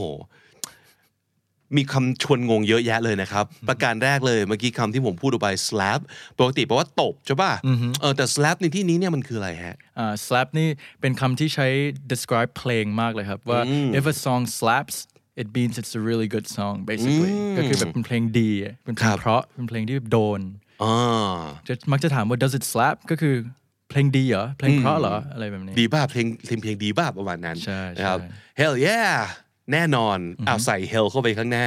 มันก็จะมีความบอกว่าเฮ้ยมันต้องเป็นอย่างนั้นอยู่แล้วนะครับ โคตรเลยอะไรแบบนี้ โคตรๆเลย อ่า แล้วก็อธิบายว่า it's a bop อ่าคำว่า bop นี่ก็คล้ายๆกับคำว่า slap ก็คือเป็นการ adjective ที่ใช้ describe เพลงว่าเพลงมันเพราะเพลงมันปัง เพลงมันดีอ่าแล้วผมเป็น it's a อ่าสมมติอันนี้ใช้ text ก็ได้หรือว่าเวลาพูดเนี่ย ก็แทนที่จะเป็น it apostrophe s เว้นวรรค a ก็กลายมาเป็น issa ไปเลย is a is a แทนที่จะเป็น อ่า it's a ก็ is a อ่ามันความหมายเดียวกัน เป็นการเขียนออกมาตามเสียงที่เราพูดจริงๆ ถูกต้อง is a bob bob ในที่นี้คือ bop นะฮะไม่ใช่ bob นะ ไม่ใช่ชื่อคน is a bob for sure นะครับ ก็คือปังสุด ใช่ ๆ ประมาณนี้ เพลงนี้ดังแน่ๆ นะครับ have you heard the new Drake song nah not yet does it slap Hell yeah. It's a bop for sure. damn bro you got mad drip do you spend a lot on clothes Nah, G. It's all about how you style it.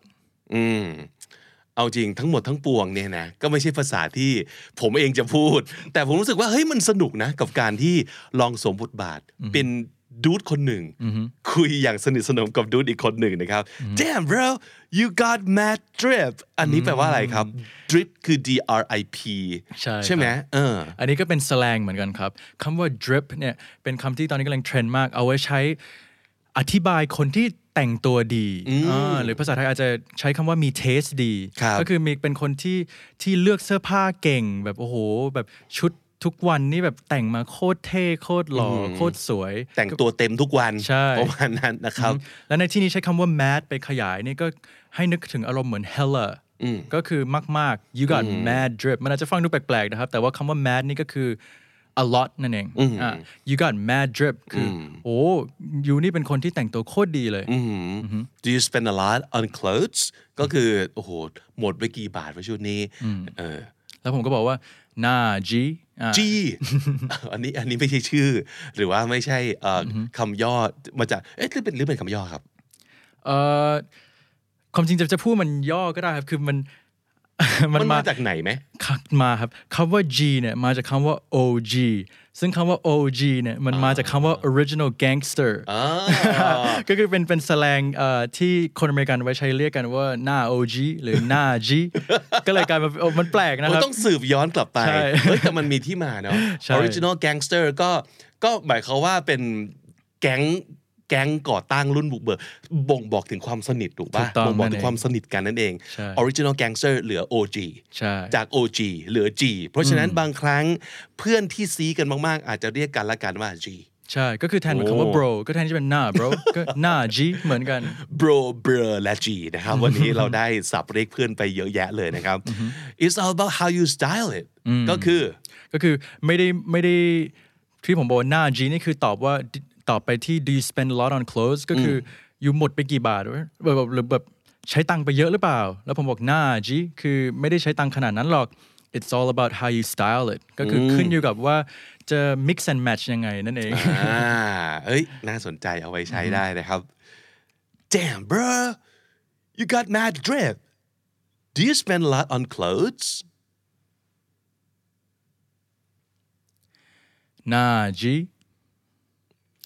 it's all about how you style it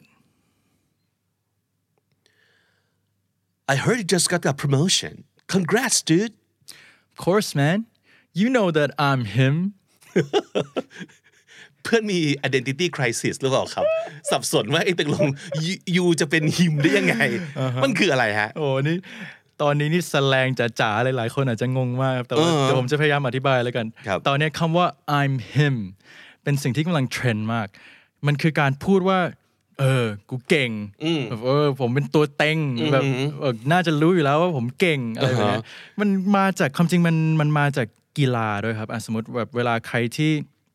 อ่าสมมติแบบเหลือเวลาอยู่อ่านึกนึกถึงในเกมบาสนะครับเหลือเวลากำลังนับถอยหลัง 3 2 1 แล้วแบบคนหนึงยิงลูกสุดท้ายแล้วมันลงแล้วแบบทำให้ชนะได้ ก็จะตะโกน I'm him I'm him อ่า พอจะนึก คื ภาพกันออกนะครับ that cool guy ใช่ like อ่า I'm him I'm I'm the man นั่นเอง I'm the man you ถู the กต้อง man เออห ใช่ ลายๆคนอาจจะเคยได้ยินนะครับว่า ก็คือเป็นคนที่เจ๋งที่สุด ใช่ เป็นตัวจริง เป็นตัวเจ๋งนั่นเองประมาณนั้นนะครับอ่า I heard you just got a promotion มีโอกาสที่จะได้ยินดีกับเพื่อนแบบนี้ เพราะฉะนั้นประโยคนี้ท่องไว้เลย I heard you just got a promotion congrats dude congrats แทนที่จะต้องพูดเต็มๆว่า congratulations นะครับ congrats ก็หมายถึงยินดีด้วยแล้วนะครับ แล้วผมก็บอกว่า course man ก็คือคำว่า of course นั่นเอง แต่ว่าพอพูดจริง ๆ อาจจะไม่ต้องพูดคำว่า of ก็ได้ ก็เป็นแค่ course man แล้วผมบอก you know that I'm him ก็คือตอบเพราะว่าอันนี้คือเพื่อนสนิทกันก็คืออตอบแบบขิงๆแบบเฮ้ยก็น่าจะรู้อยู่แล้วว่าเก่งอะไร ก ป ลาง ระมณ ก นี้ ลางๆกลับไปได้เลยนะครับ ใช่ น่าสนใจแทนที่จะบอกว่า of course เหลือแค่ of course ตัวโอแทบไม่ได้ยินนะครับ มันจะเหมือนคาว่า of course Of course เออประมาณนั้นนะฮะอ่ะอันนี้มันจะเกิดขึ้นเองเวลาเราพูดแล้วมันลื่นไหล ใช่ นะครับเพราะฉะนั้นก็เอ่อยังไม่ต้องพยายามไปตั้งใจพูดให้เป็นแบบที่ได้ยินวีพูดก็ได้ แต่ว่าเมื่อเราคุ้นชินแล้วเนี่ยเดี๋ยวมันจะมาเองนะครับ of course นะครับ I heard you just got a promotion congrats of course man you know that I'm him Where you wanna eat for dinner tonight? My treat. sheesh so you ballin now huh ชีชในสอนอุทานอีกทีดิยังไงนะยังไงนะ ต้องอย่างงี้ครับ ต้อง sheesh แล้วต้องสูงด้วยครับ มัน sheesh ไม่ได้ มันต้อง sheesh ใช้เสียงหลบไปเลยนะครับ ใช่ ใช้เสียงหลบไปเลยชีชเสียงหลบหลงไปได้เลยนะครับ แสดงถึงความแบบอะไร ก็คือ sheesh เออประมาณนั้นชื่อหรือว่าแชทเออประมาณนั้นนะเออเขาเรียกอะไรจริตเดียวกันประมาณนั้นนะครับเออพี่ถามก่อนว่าอ่ะบอกมาเย็นนี้อยากกินอะไร เลี้ยงเอง my treat นะครับแปลว่า เดี๋ยวเฮียเลี้ยงเองให้น้องนะครับ พอชีชเสร็จแล้วใช้คำว่า you balling อืมคำนี้ก็แสแลงเหมือนกันครับ ballin b a l l i n ไม่ต้องมี g นะครับ ก็เหมือน คือเอาคำว่า ball มาทำให้กลายเป็น ballin อ่าแต่ว่าเป็นถ้าเป็นในเชิงแสลงเนี่ยแปลว่ารวยนั่นเองา บอลมันมามายุ่งกับเขาว่ารวยได้ไงเนอะมีที่มาไหม คำว่า ballin นะครับ นี่คำนี้เป็นเป็นแสแลงที่อยู่ใน hip hop culture ใช้มานานมากแล้ว เขาบอกว่าความจริงมันมีที่มาตั้งแต่ช่วง 90s คำว่า ballin เนี่ย แปลว่า you are successful หรือว่า you are rich ซึ่งที่มาเนี่ย มาจากเพราะว่านักกีฬาไม่ว่าจะเป็น basketball football มักจะเป็นคนที่มีรายได้เยอะ เป็นคนรวยคนดังคนแบบใช้ตังค์ได้เยอะ แต่ขอให้เก่งเนาะ แต่ต้อง ขให้ เก่งต้องเก่ง ถ้าเป็นซูเปอร์สตาร์นะ ใช่ นักบอลนักบาสเรารู้อยู่แล้วนะว่า ใช่ โอ้โหคนเหล่านี้นี่อย่างรวย เพราะฉะนั้นมันก็คือบอบอที่ว่านี้ก็เลยเป็นที่มาสื่อถึงความรวย so you balling you balling now ฮะนั่นก็คือโหช่วงนี้รวยเหรอวะเนี่ย ใช่ อ่า คือไม่ได้หมายถึงช่วงนี้อยู่เป็นนักกีฬาหรือเปล่าไม่ใช่ ไม่เกี่ยวไม่เกี่ยวนะครับเพราะฉะนั้นเอาไว้ใช้ได้อุทานอีกทีดิชีชอีกทีสิ นะต้องชีช อ่ะไปหัดไปหัดนะครับทุกคนอ่ะพูดตามทั้งหมดอีกหนึ่งรอบครับ Where you wanna eat for dinner tonight My tree ชีช so you balling now huh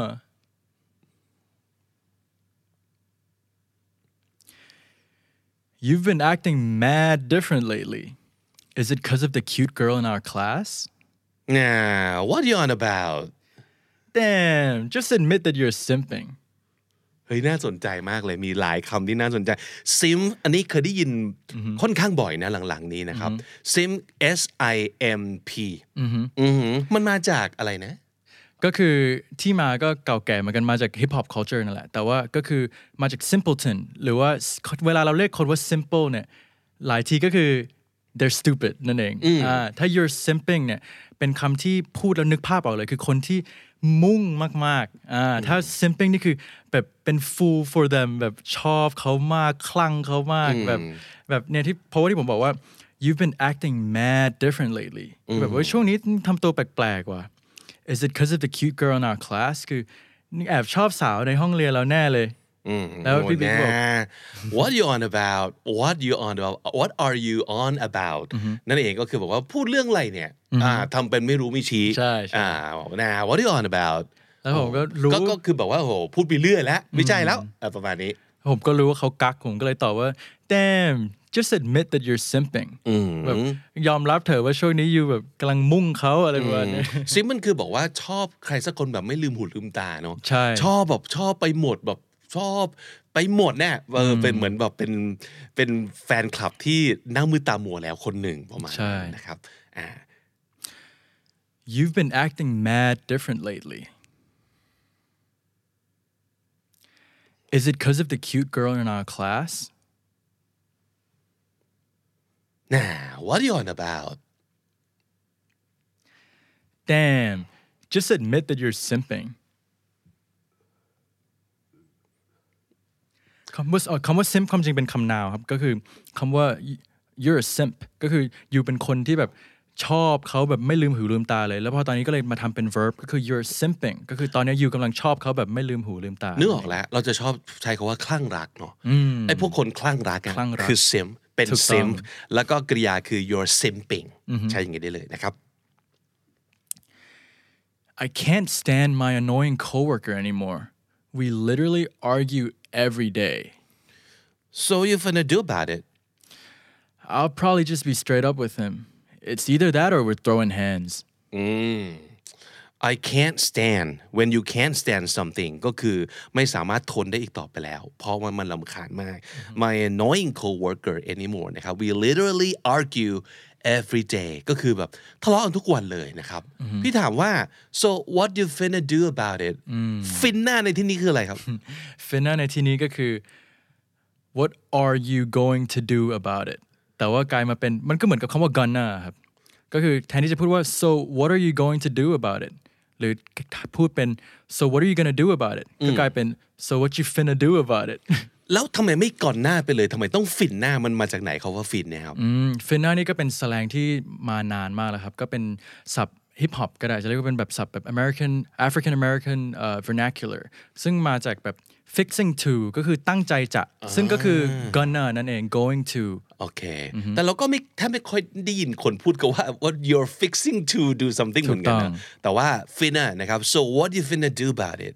ก็สมมติสมมตินะเบื่อเขาว่าก่อนหน้ามากๆแล้ว อยากจะหารสชาติใหม่ๆ ให้กับเอ่อปากของเราบ้างนะครับ ก็ลองใช้ finna ก็ได้นะครับ so what you finna do about it อืมวีก็ตอบว่า I'll probably just be straight up with him โอ้อันนี้ดีนะ straight up ก็คือพูดตรงๆ ใช่ อ่า be straight up With with someone someone นะครับ just be straight up with them ก็คือก็คงเดี๋ยวจะไปพูดกันตรงๆเลยแหละอืม is either that or we're throwing hands อ๋อนึกถึงแบบโยนมืออะ ในที่นี้ก็คือโยนหมัดเข้าไปที่หน้าของมันนะครับ ใช่ เออ ก็คือแบบว่ามันก็มันก็ต่อยแม่งแม่ ใช่ ออระมาณ เป็นสำนวนครับ throw throw hands ก็คืออความจริงก็คืออาจจะไม่ได้สื่อว่าเราตั้งใจจะไปทำร้ายเขาจะไปต่อยจริง ๆ แต่ก็คือพูดประมาณว่า oh we're gonna throw hands we're, we're throwing hands ต้องมีเรื่องกัน ใช่ มันต้องมีเรื่องกันแน่แบบอารมณ์กำลังแรงอะไรแบบเนี้ย ครับเออน่าสนใจแล้วเอาไปใช้ได้ throw hands นะครับ ซึ่งก็คือไม่คือไม่พูดกันดีๆ นั่นเอง ก็คือต้องทะเลาะกันแล้ว ต้องมีเรื่องกันแล้ว ต้องมีการโยนหมัด อ่าแต่จริง ๆ อาจจะไม่ได้แปลว่าต่อยกันจริง ๆ ก็ได้ ใช่ นะอ่าประมาณนั้นนะครับ I can't stand my annoying coworker anymore. We literally argue every day.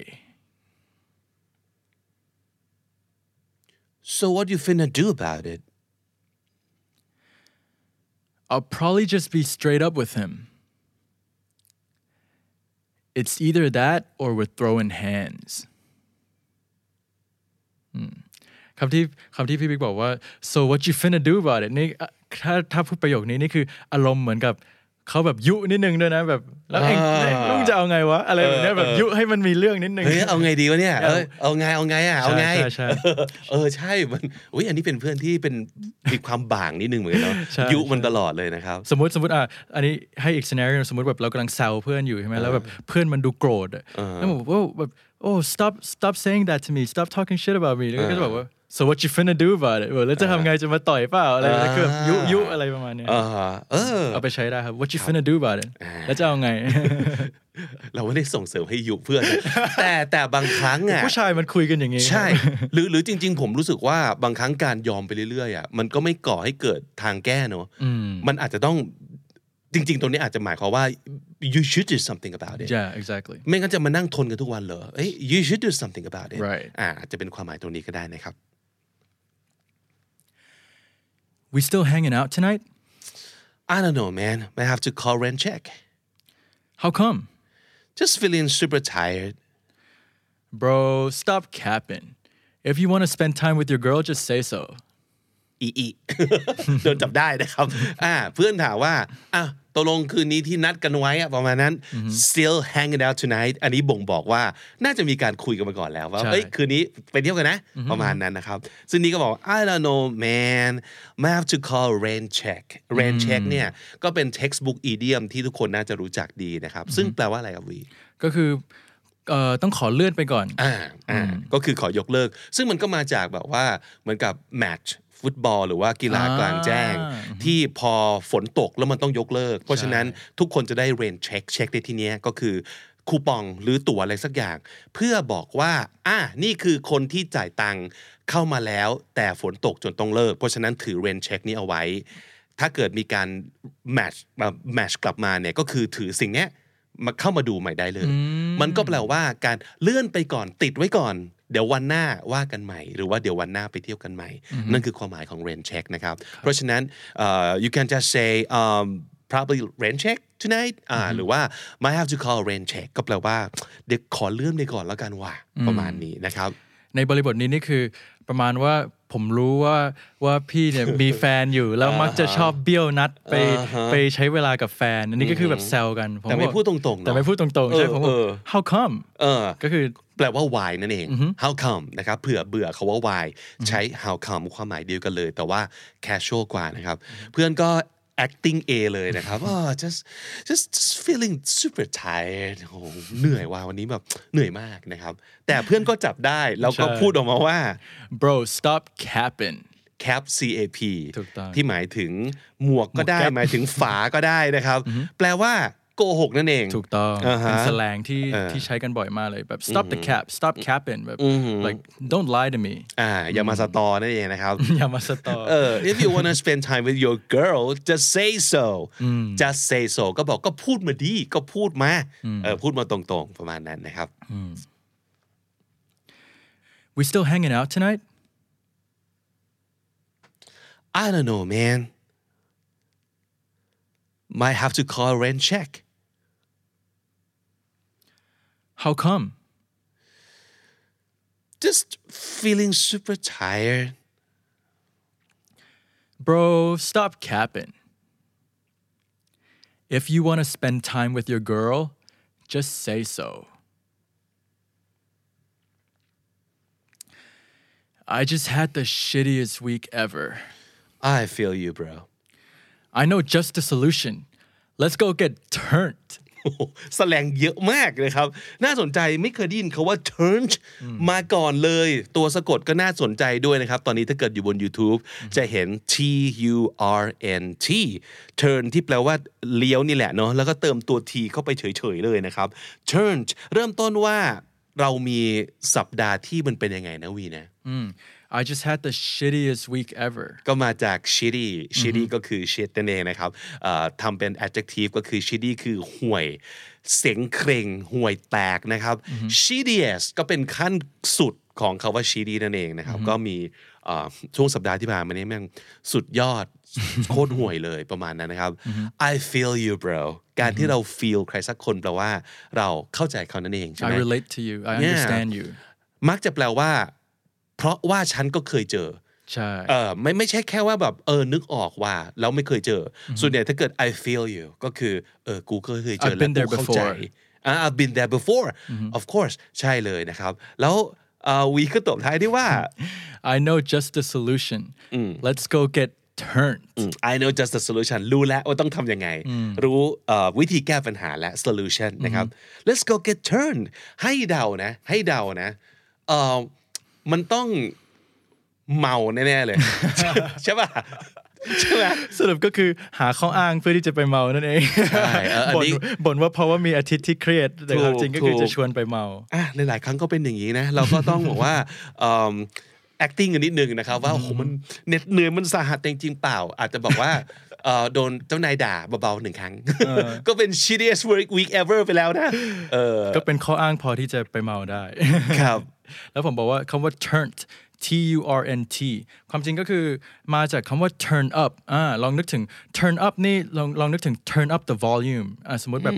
แบบหมุนเอ่อให้ เสียง เพิ่มเสียงใช่ไหมครับก็คือการที่เรา turn up ใครบางคนเนี่ยก็คือเหมือนกับทำให้สนุกเพิ่มความแฮปปี้อะไรแบบเนี้ยก็ let's go get turned แต่กลายเป็นว่า turn เนี่ยมันมันแปลว่า get drunk ก็ก็คงจะเป็นคล้ายๆกับคำว่า let's go get lit เหมือนที่เคยสอนไปแล้ว get lit get turned ก็คือการไปเมาเพื่อให้สนุก อ่า ใช่ไม่ใช่ อาจจะไม่ได้เป็นแอคชั่นของการแบบว่าเออเออเออเออเออ ใช่ กินเหล้าอย่างเดียวแต่ว่า ใช่ มันคือสนุกกันให้แบบว่าให้แบบเมาให้มันเมาปลิ้นเนี่ยไป ใช่ เลย ใช่ ให้ ช่ ลืม ให้ลืมความเครียด เพราะว่า อ่า เหมือนที่บอกว่าถ้าพูดว่า let's go get drunk มันจะมีความแบบเป็นแอลกอฮอลิกนิด นึง โอเคนะครับ เอาไว้ใช้ได้นอกจากบอกว่า lit แล้วนะ อันนี้ยังมีคาว่า turned ให้ได้ใช้กันด้วยนะครับ I just had the shittiest week ever I feel you bro I know just the solution let's go get turned อ่า intonation นะครับ I know just the solution อ่ามันมักจะพูดเป็นแบบนี้นะ ไม่ใช่ ใช่ I know just the solution มันก็จะดูไม่คือไม่คือนะครับ I know just the solution อ่า แล้วก็ let's go get turned turned อ่า I saw you went to that famous restaurant on TikTok the other day how was it pretty mid to be honest overrated in my opinion ถามความเห็นเพื่อนนะครับ ว่าเป็นไง ที่ไปลองร้านดังจาก TikTok นั่นแหละมันเป็นไงบ้าง How was it นะครับ I saw you went to that famous restaurant on TikTok the other day the other day ก็คือวันก่อนไม่ได้ระบุวันไหนแต่ว่าวันก่อนน่ะนะครับ พี่ตอบว่าไงครับวีเมื่อกี้ พี่บอกว่า pretty mid to be honest mid middle มีเดียมไหมประมาณนั้นนะ คำว่าเม็ดนี่จะเป็นสแลงที่คนกำลังใช้เยอะมากเลย อ๋อ ก็คือการอธิบายว่ามันความจริงมันให้อารมณ์คล้ายๆคำว่าแม่ อ่า อืม งั้นงั้นว่ะ ใช่ เฉยเฉยๆกลางกลาง กลายเป็นว่ามันเป็นกลางที่จะออกแบบ negative connotation นิดนึง pretty mid to be honest ก็แบบเฉยๆว่ะ ๆอืมอืม to be honest ก็เอาตรงๆนะ pretty mad ก็คือกลางกลางแบบเฉยเฉยๆไม่ค่อยว่ะเออมันคือคาว่าไม่ค่อยนะพี่ว่านะ แล้วก็ overrated in my opinion อะไรก็ตามที่มัน overrated ก็อาจจะแปลว่าลองนึกภาพว่าโอ้โห4.9 ดาวเลยเหรออเออห้าดาวเลยเหรอ แต่จริง ๆ ความรู้สึกมันคือแบบ 3.9 ก็ใจดีแล้วปะวะสี่ดาวก็ใจดีแล้วปะวะ มันคือถูกเรทแบบ over นั่นคือ overrated ใช่ แล้วถ้าสมมติมันแบบที่ผมบอกว่ามันกำลังดังใน t ิ k t o k เนี่ย แล้วเขาบอก overrated นี่คือแบบมันมันมันไม่น่าจะดังใน t ิ k t o k มันไม่เห็นจะมีอะไรขนาดนั้น มีคำว่า overrated ก็คือการที่เราเอ่อการที่บางสิ่งบางอย่าง overrated เนี่ยแปลว่ามีคนชม มีคนคิดว่ามันดีกว่าความเป็นจริง อืม แต่ถ้าเป็น underrated ก็คือเป็นสิ่งที่คนอาจจะไม่ได้ recognize มากว่าดีหรือดัง แต่ว่าแบบโอ้ยความจริงโคตรดีเลย ใช่ อาจจะเป็นแบบร้านลับที่อาจจะไม่ได้แบบมีแบบว่าต่อแถวยาวขนาดนั้นแต่แบบคุณมันอร่อยมากเลย แล้วเรามาเจอแบบ hidden gem นี้นะครับบอก ใช่ this restaurant is underrated คือแบบ ถูกต้อง ควรจะดังกว่านี้นะเนี่ย ถูกต้อง แต่แบบคะแนนอาจจะไม่ค่อยดี เพราะอาจจะแบบคนอาจจะไม่ค่อยรู้อะไรก็ว่าไปนะครับ นั่นก็คือการใช้ overrated แล้วก็ underrated นะครับ I saw you went to that famous restaurant on TikTok the other day. How was it? pretty mid to be honest. Overrated in my opinion. Bro, I can't believe we lost that game. Well, if you had just passed me the ball more, we would have easily beat them. Cope harder. We were getting destroyed either way. อ่าอันนี่มาฟึดฟัดกันหลังพ่ายแพ้อีกแล้วนะครับอ่าวีเริ่มต้นขึ้นมา bro I can't believe we lost that game เชื่อไม่อยากเชื่อเลยแพ้ได้ไงวะเนี่ย เกมนี้แพ้ได้ไงวะ แล้วพี่บอกไง Well, if you had just passed me the ball more, we would have easily beat them. คือแบบทำไมไม่ส่งลูกให้กูเยอะๆวะไม่งั้นก็ชนะไปแล้วอะไรแบบ เอ นี้ อแบบว่าปล่อยให้เราเล่นให้เราทำคะแนนมากกว่านี้ ชนะไปแล้ว เออ ประมาณนั้น ซึ่งวีก็บอกว่า Cope harder อ่าคำว่า cope ก็คืออ มันแปลว่าการรับมือกับความผิดหวัง การรับมือกับความเสียใจ หรืออะไรต่างๆ แบบ negative emotion ทั้งหลาย you have to cope with your negative emotion ใช่ไหม ใช่ cope harder ก็แปลว่า แต่ในที่นี้พอมาใช้เป็น cope harder มันให้อารมณ์เหมือนกับมึงหาข้ออ้างมาเหอะอะไร เอ แบบนี้ อ ประมาณนั้น อย่าหลอกตัวเองไปเลยอะไรแบบนี้ อ่า we were getting destroyed either way ยังไงเราก็แพ้อยู่ดี get destroyed เห็นภาพเนอะถูกทำลายนะครับก็คืออแพ้ยับอะแพ้ยับยังไงก็แพ้ยับอยู่ดี either way คือไม่ว่าจะส่งลูกให้มึงเยอะ หรือส่งลูกให้มึงน้อย ยังไงก็ยังไงก็โดนเขาเคี่ยนยับอยู่ดีนะครับ bro I can't believe we lost that game well if you had just passed me the ball more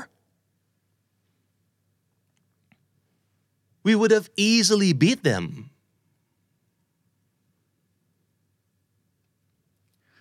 cope harder we were getting destroyed either way ชอบคำว่าโคพาร์เดอร์มากอะรู้สึกว่าจะได้มีโอกาสเอาไปใช้กับเพื่อนที่แบบอีกแล้วงองแง หรือว่าแบบหลอกตัวเองอะไรบางอย่างว่าโคพาร์เดอร์คือแบบเฮ้ยไอ้ไอ้เรื่องเนี้ยต้องไปแบบจัดการความรู้สึกกับตัวเองให้มันมากกว่านี้หน่อย นะ เอาประมาณนั้นนะครับ โอเค เอาไปใช้ได้เอาไปใช้ได้ are we still on to hang out this weekend nah sorry bruv gotta work overtime that's a fat L เดี๋ยวนอกจากโบรแล้ว มาที่เบรอนะครับ นี่ยังมีเบรฟอีกเหรอครับ B R U V นะเอ่อ the way you spelled it right yep Mm-hmm. it's just another way of saying bro but like I, Bruv. I feel like I mean when when I when I used to live there this is actually how guys would talk they would just put bruv bro bruh at the end of literally every, Every sentence, and I right? guess at one point like you get tired of just saying bro the whole time. You know, that's why we come up with Ah. you have to change it up a little. exactly. That's why we come up with bruv, dog, g. Like it might seem weird, but it, it just it just rolls off the tongue. you know? อ่าอันนี้ก็เอาไว้เอาไว้ใช้ยย้ำนะฮะเพื่อนสนิทความความดูดนั้น อาจจะต้องเลือกนิดนึงว่าไม่ใช่พูดอย่างนี้ได้กับทุกคนนะครับโดยเฉพาะอย่างยิ่งคอนเท็กซ์ของแบบ professional อย่างเงี้ยอย่าไป bluff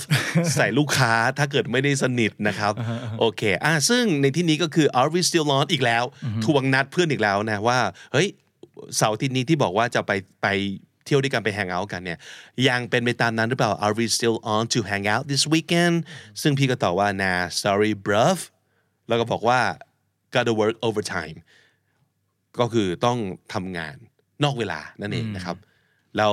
เอ่อวีก็ตอบกลับมาว่า That's a fat L. เป็นตัว L ที่อ้วนมากเลย ใช่ นะครับ แปลว่าอะไรครับ อ่าคำว่า L เนี่ยก็มาจาก loser นั่นเองหรือแบบ you lost อันนี้ก็เป็นสแลงที่ที่ช่วงนี้ใช้บ่อยเหมือนกันก็คืออเวลาพูดว่าเป็นสถานการณ์อะไรที่มันที่มันแย่ๆ ก็แบบโอ้ that's an L หรือแบบ you took an L หรือแบบ hold this L คือแบบมึงมึงแย่ว่ะ มึงมึงแพ้ว่ะอะไรประ อั มาน ณ นี้ เนี้ย อันนี้ว่าเพื่อนไหมหรือว่าเห็นใจเพื่อน เห็นใจเพื่อน เห็น ครับ ใจไม่ได้ว่าเนาะ ไม่ได้ว่าคือเป็นการ อ๋อ พูด โอเค เฉยๆว่าสถานการณ์อยู่เนี่ยมันมันน่าเศร้าใจจังเลย that's a fat L ไม่ได้เป็นการเรียกเพื่อนว่าเป็น loser ใช่ไหม ใช่ ไม่ใช่นะ โอเคครับ so that's a fat L ก็คืออ่า bummer bummer ประมาณ exactly นั้นคือแบบ That's a โอ้ fat ย L เซ็งว่ะเซ็งแทนประมาณนั้นนะครับ are we still on to hang out this weekend นะ sorry bruv gotta work overtime That's a fat L.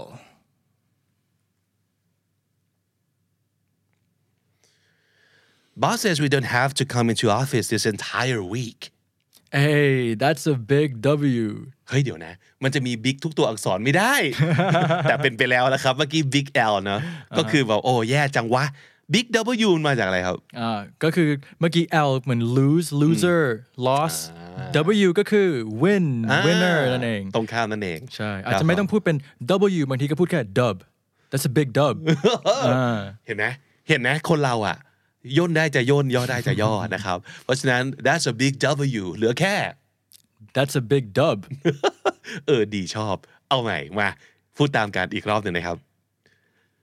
Boss says we don't have to come into office this entire week Hey that's a big W หรือ Hey that's a big dub อืมก็คือคำว่า big L fat L big W fat W ก็คือใช้ describe สถานการณ์ ถ้าเกิดมันแย่ก็คือใช้เรียกว่ามา oh that's an L แต่ถ้ามันเป็นสถานการณ์ดีๆ ก็บอก oh that's a dub อืมลองไปใช้กันดูนะครับ I'm so hyped about the election results I know right things are finally looking up Hey, don't jinx it. Still a lot more things that need to happen. อืม true that อ่าอันนี่สถานการณ์ที่กำลังเกิดขึ้นจริง ๆ เลยนะครับ ตอนนี้ hyped about something ก็หมายถึง ตื่นเต้น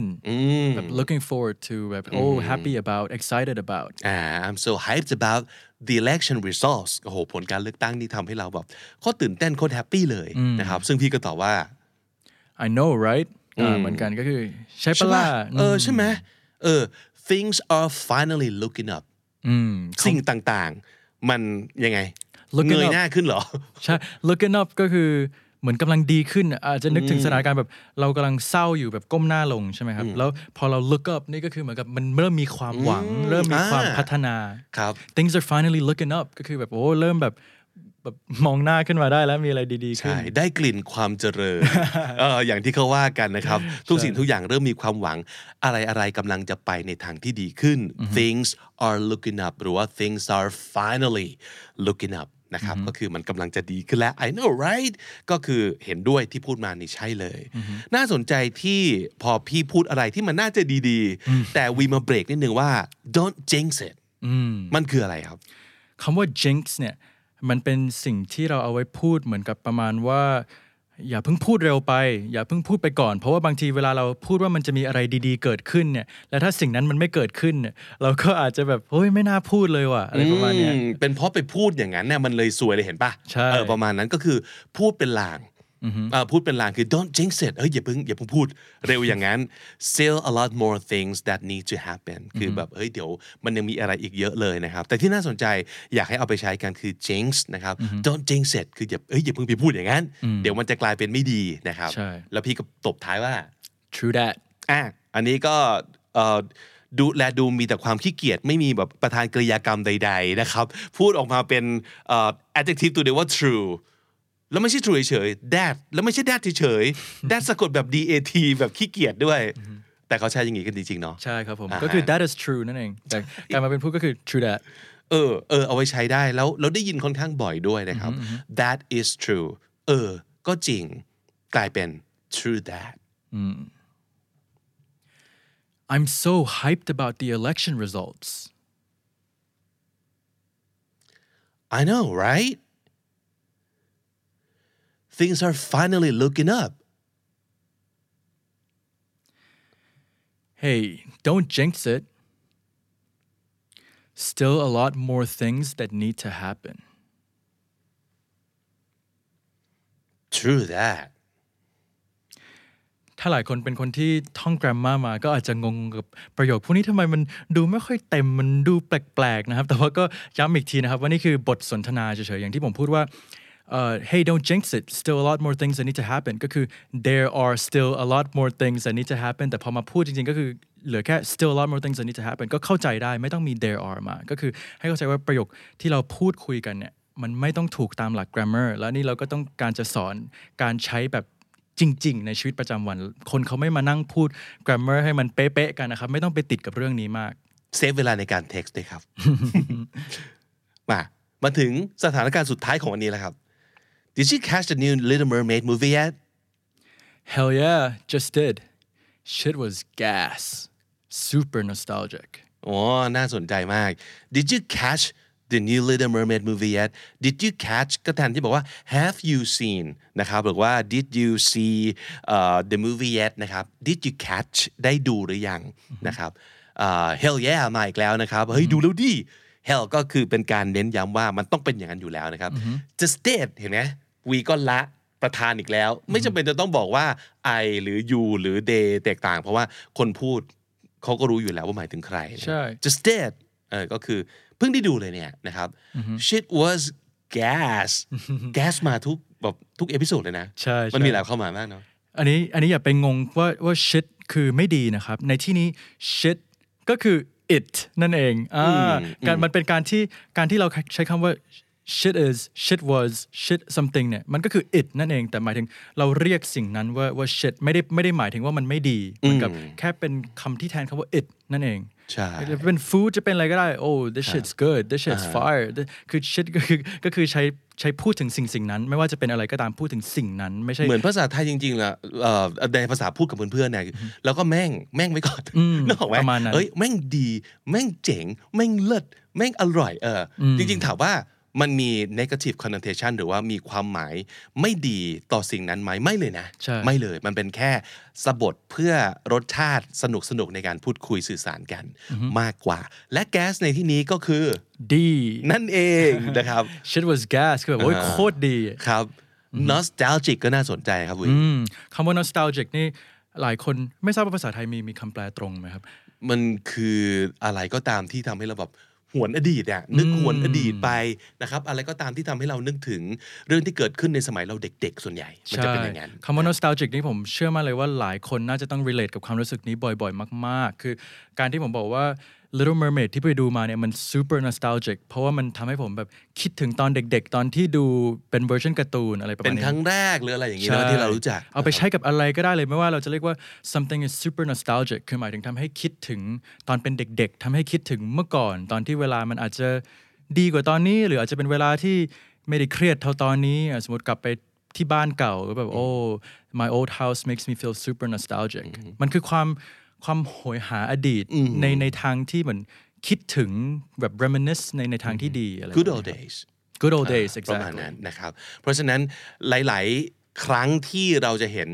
ว่าคำนี้จะถูกใช้เวลาที่มันมีแบบ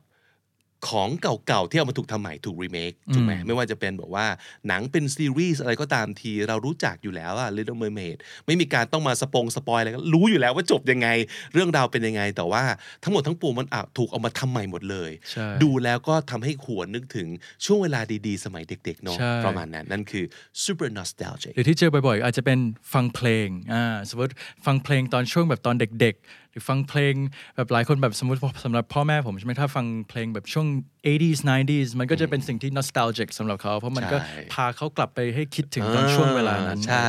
it takes me back takes me back นะก็แบบเฮ้ยเพลงนี้แบบตอนปีหนึ่งเลยว่ะเนี่ยเพลงนี้ตอนปีหนึ่งเลยเออ Yeah, ประมาณนั้นนั่นคือ super nostalgic nostalgic นะครับ Did you catch the new Little Mermaid movie yet? Hell yeah, just did. Shit was gas. Super nostalgic. และถ้าติดตามฟังคำนี้ดีพอดแคสต์มาตั้งแต่เอพิโซดแรกมาจนถึงวันนี้ คุณจะได้สะสมศัพท์ไปแล้วทั้งหมด รวม 1529 คำและสำนวนครับ และนั่นก็คือคำนี้ดีประจำวันนี้นะครับ ติดตามรายการของเราได้ทาง Spotify Apple Podcast หรือทุกที่ที่คนฟัง podcast ได้เลยนะครับสำหรับคนที่ติดตามทาง YouTube นะครับ และยังไม่เคยกดปุ่ม subscribe เลยฝากกดด้วยนะครับ ตอนนี้ subscriber ของเราเกือบเกือบจะถึง 6 0แสนแล้วนะครับ ช่วยพาเราไปถึงฝั่งฝันด้วยนะฮะ แต่สำหรับคนที่เอ่อมากดหลังจากที่มัน 6 0แสนไปแล้วก็พาเราไปที่ 7 0 0แสนได้เลยครับ ขอบคุณมากๆสำหรับทุกๆ คนที่จะกด subscribe ล่วงหน้านะครับ รวมถึงปุ่มอีกหนึ่งปุ่มที่น่ากดมากเลยคือปุ่ม thanks สำหรับคนที่อยากสนับสนุนช่องเรานะฮะ ใครชอบอะไรสั้นๆ กระชับกระชับเอ่อเพลินๆนะฮะ ไปที่วิดีโอสั้นของเราได้เลย ทาง TikTok แล้วก็ IG ด้วยเสิร์ชคาว่าคำนี้ดีหรือว่า KND The Standard เจอแน่นอนครับ ผมบิ๊กบุญแล้วก็น้องวีด้วยนะครับ ในเอพิโซดนี้ต้องลาไปก่อนแต่อย่าลืมเข้ามาสะสมศัพท์กันทุกวันวันละนิด ภาษาอังกฤษจะได้แข็งแรงครับ สวัสดีครับ The Standard Podcast, eye opening for your ears.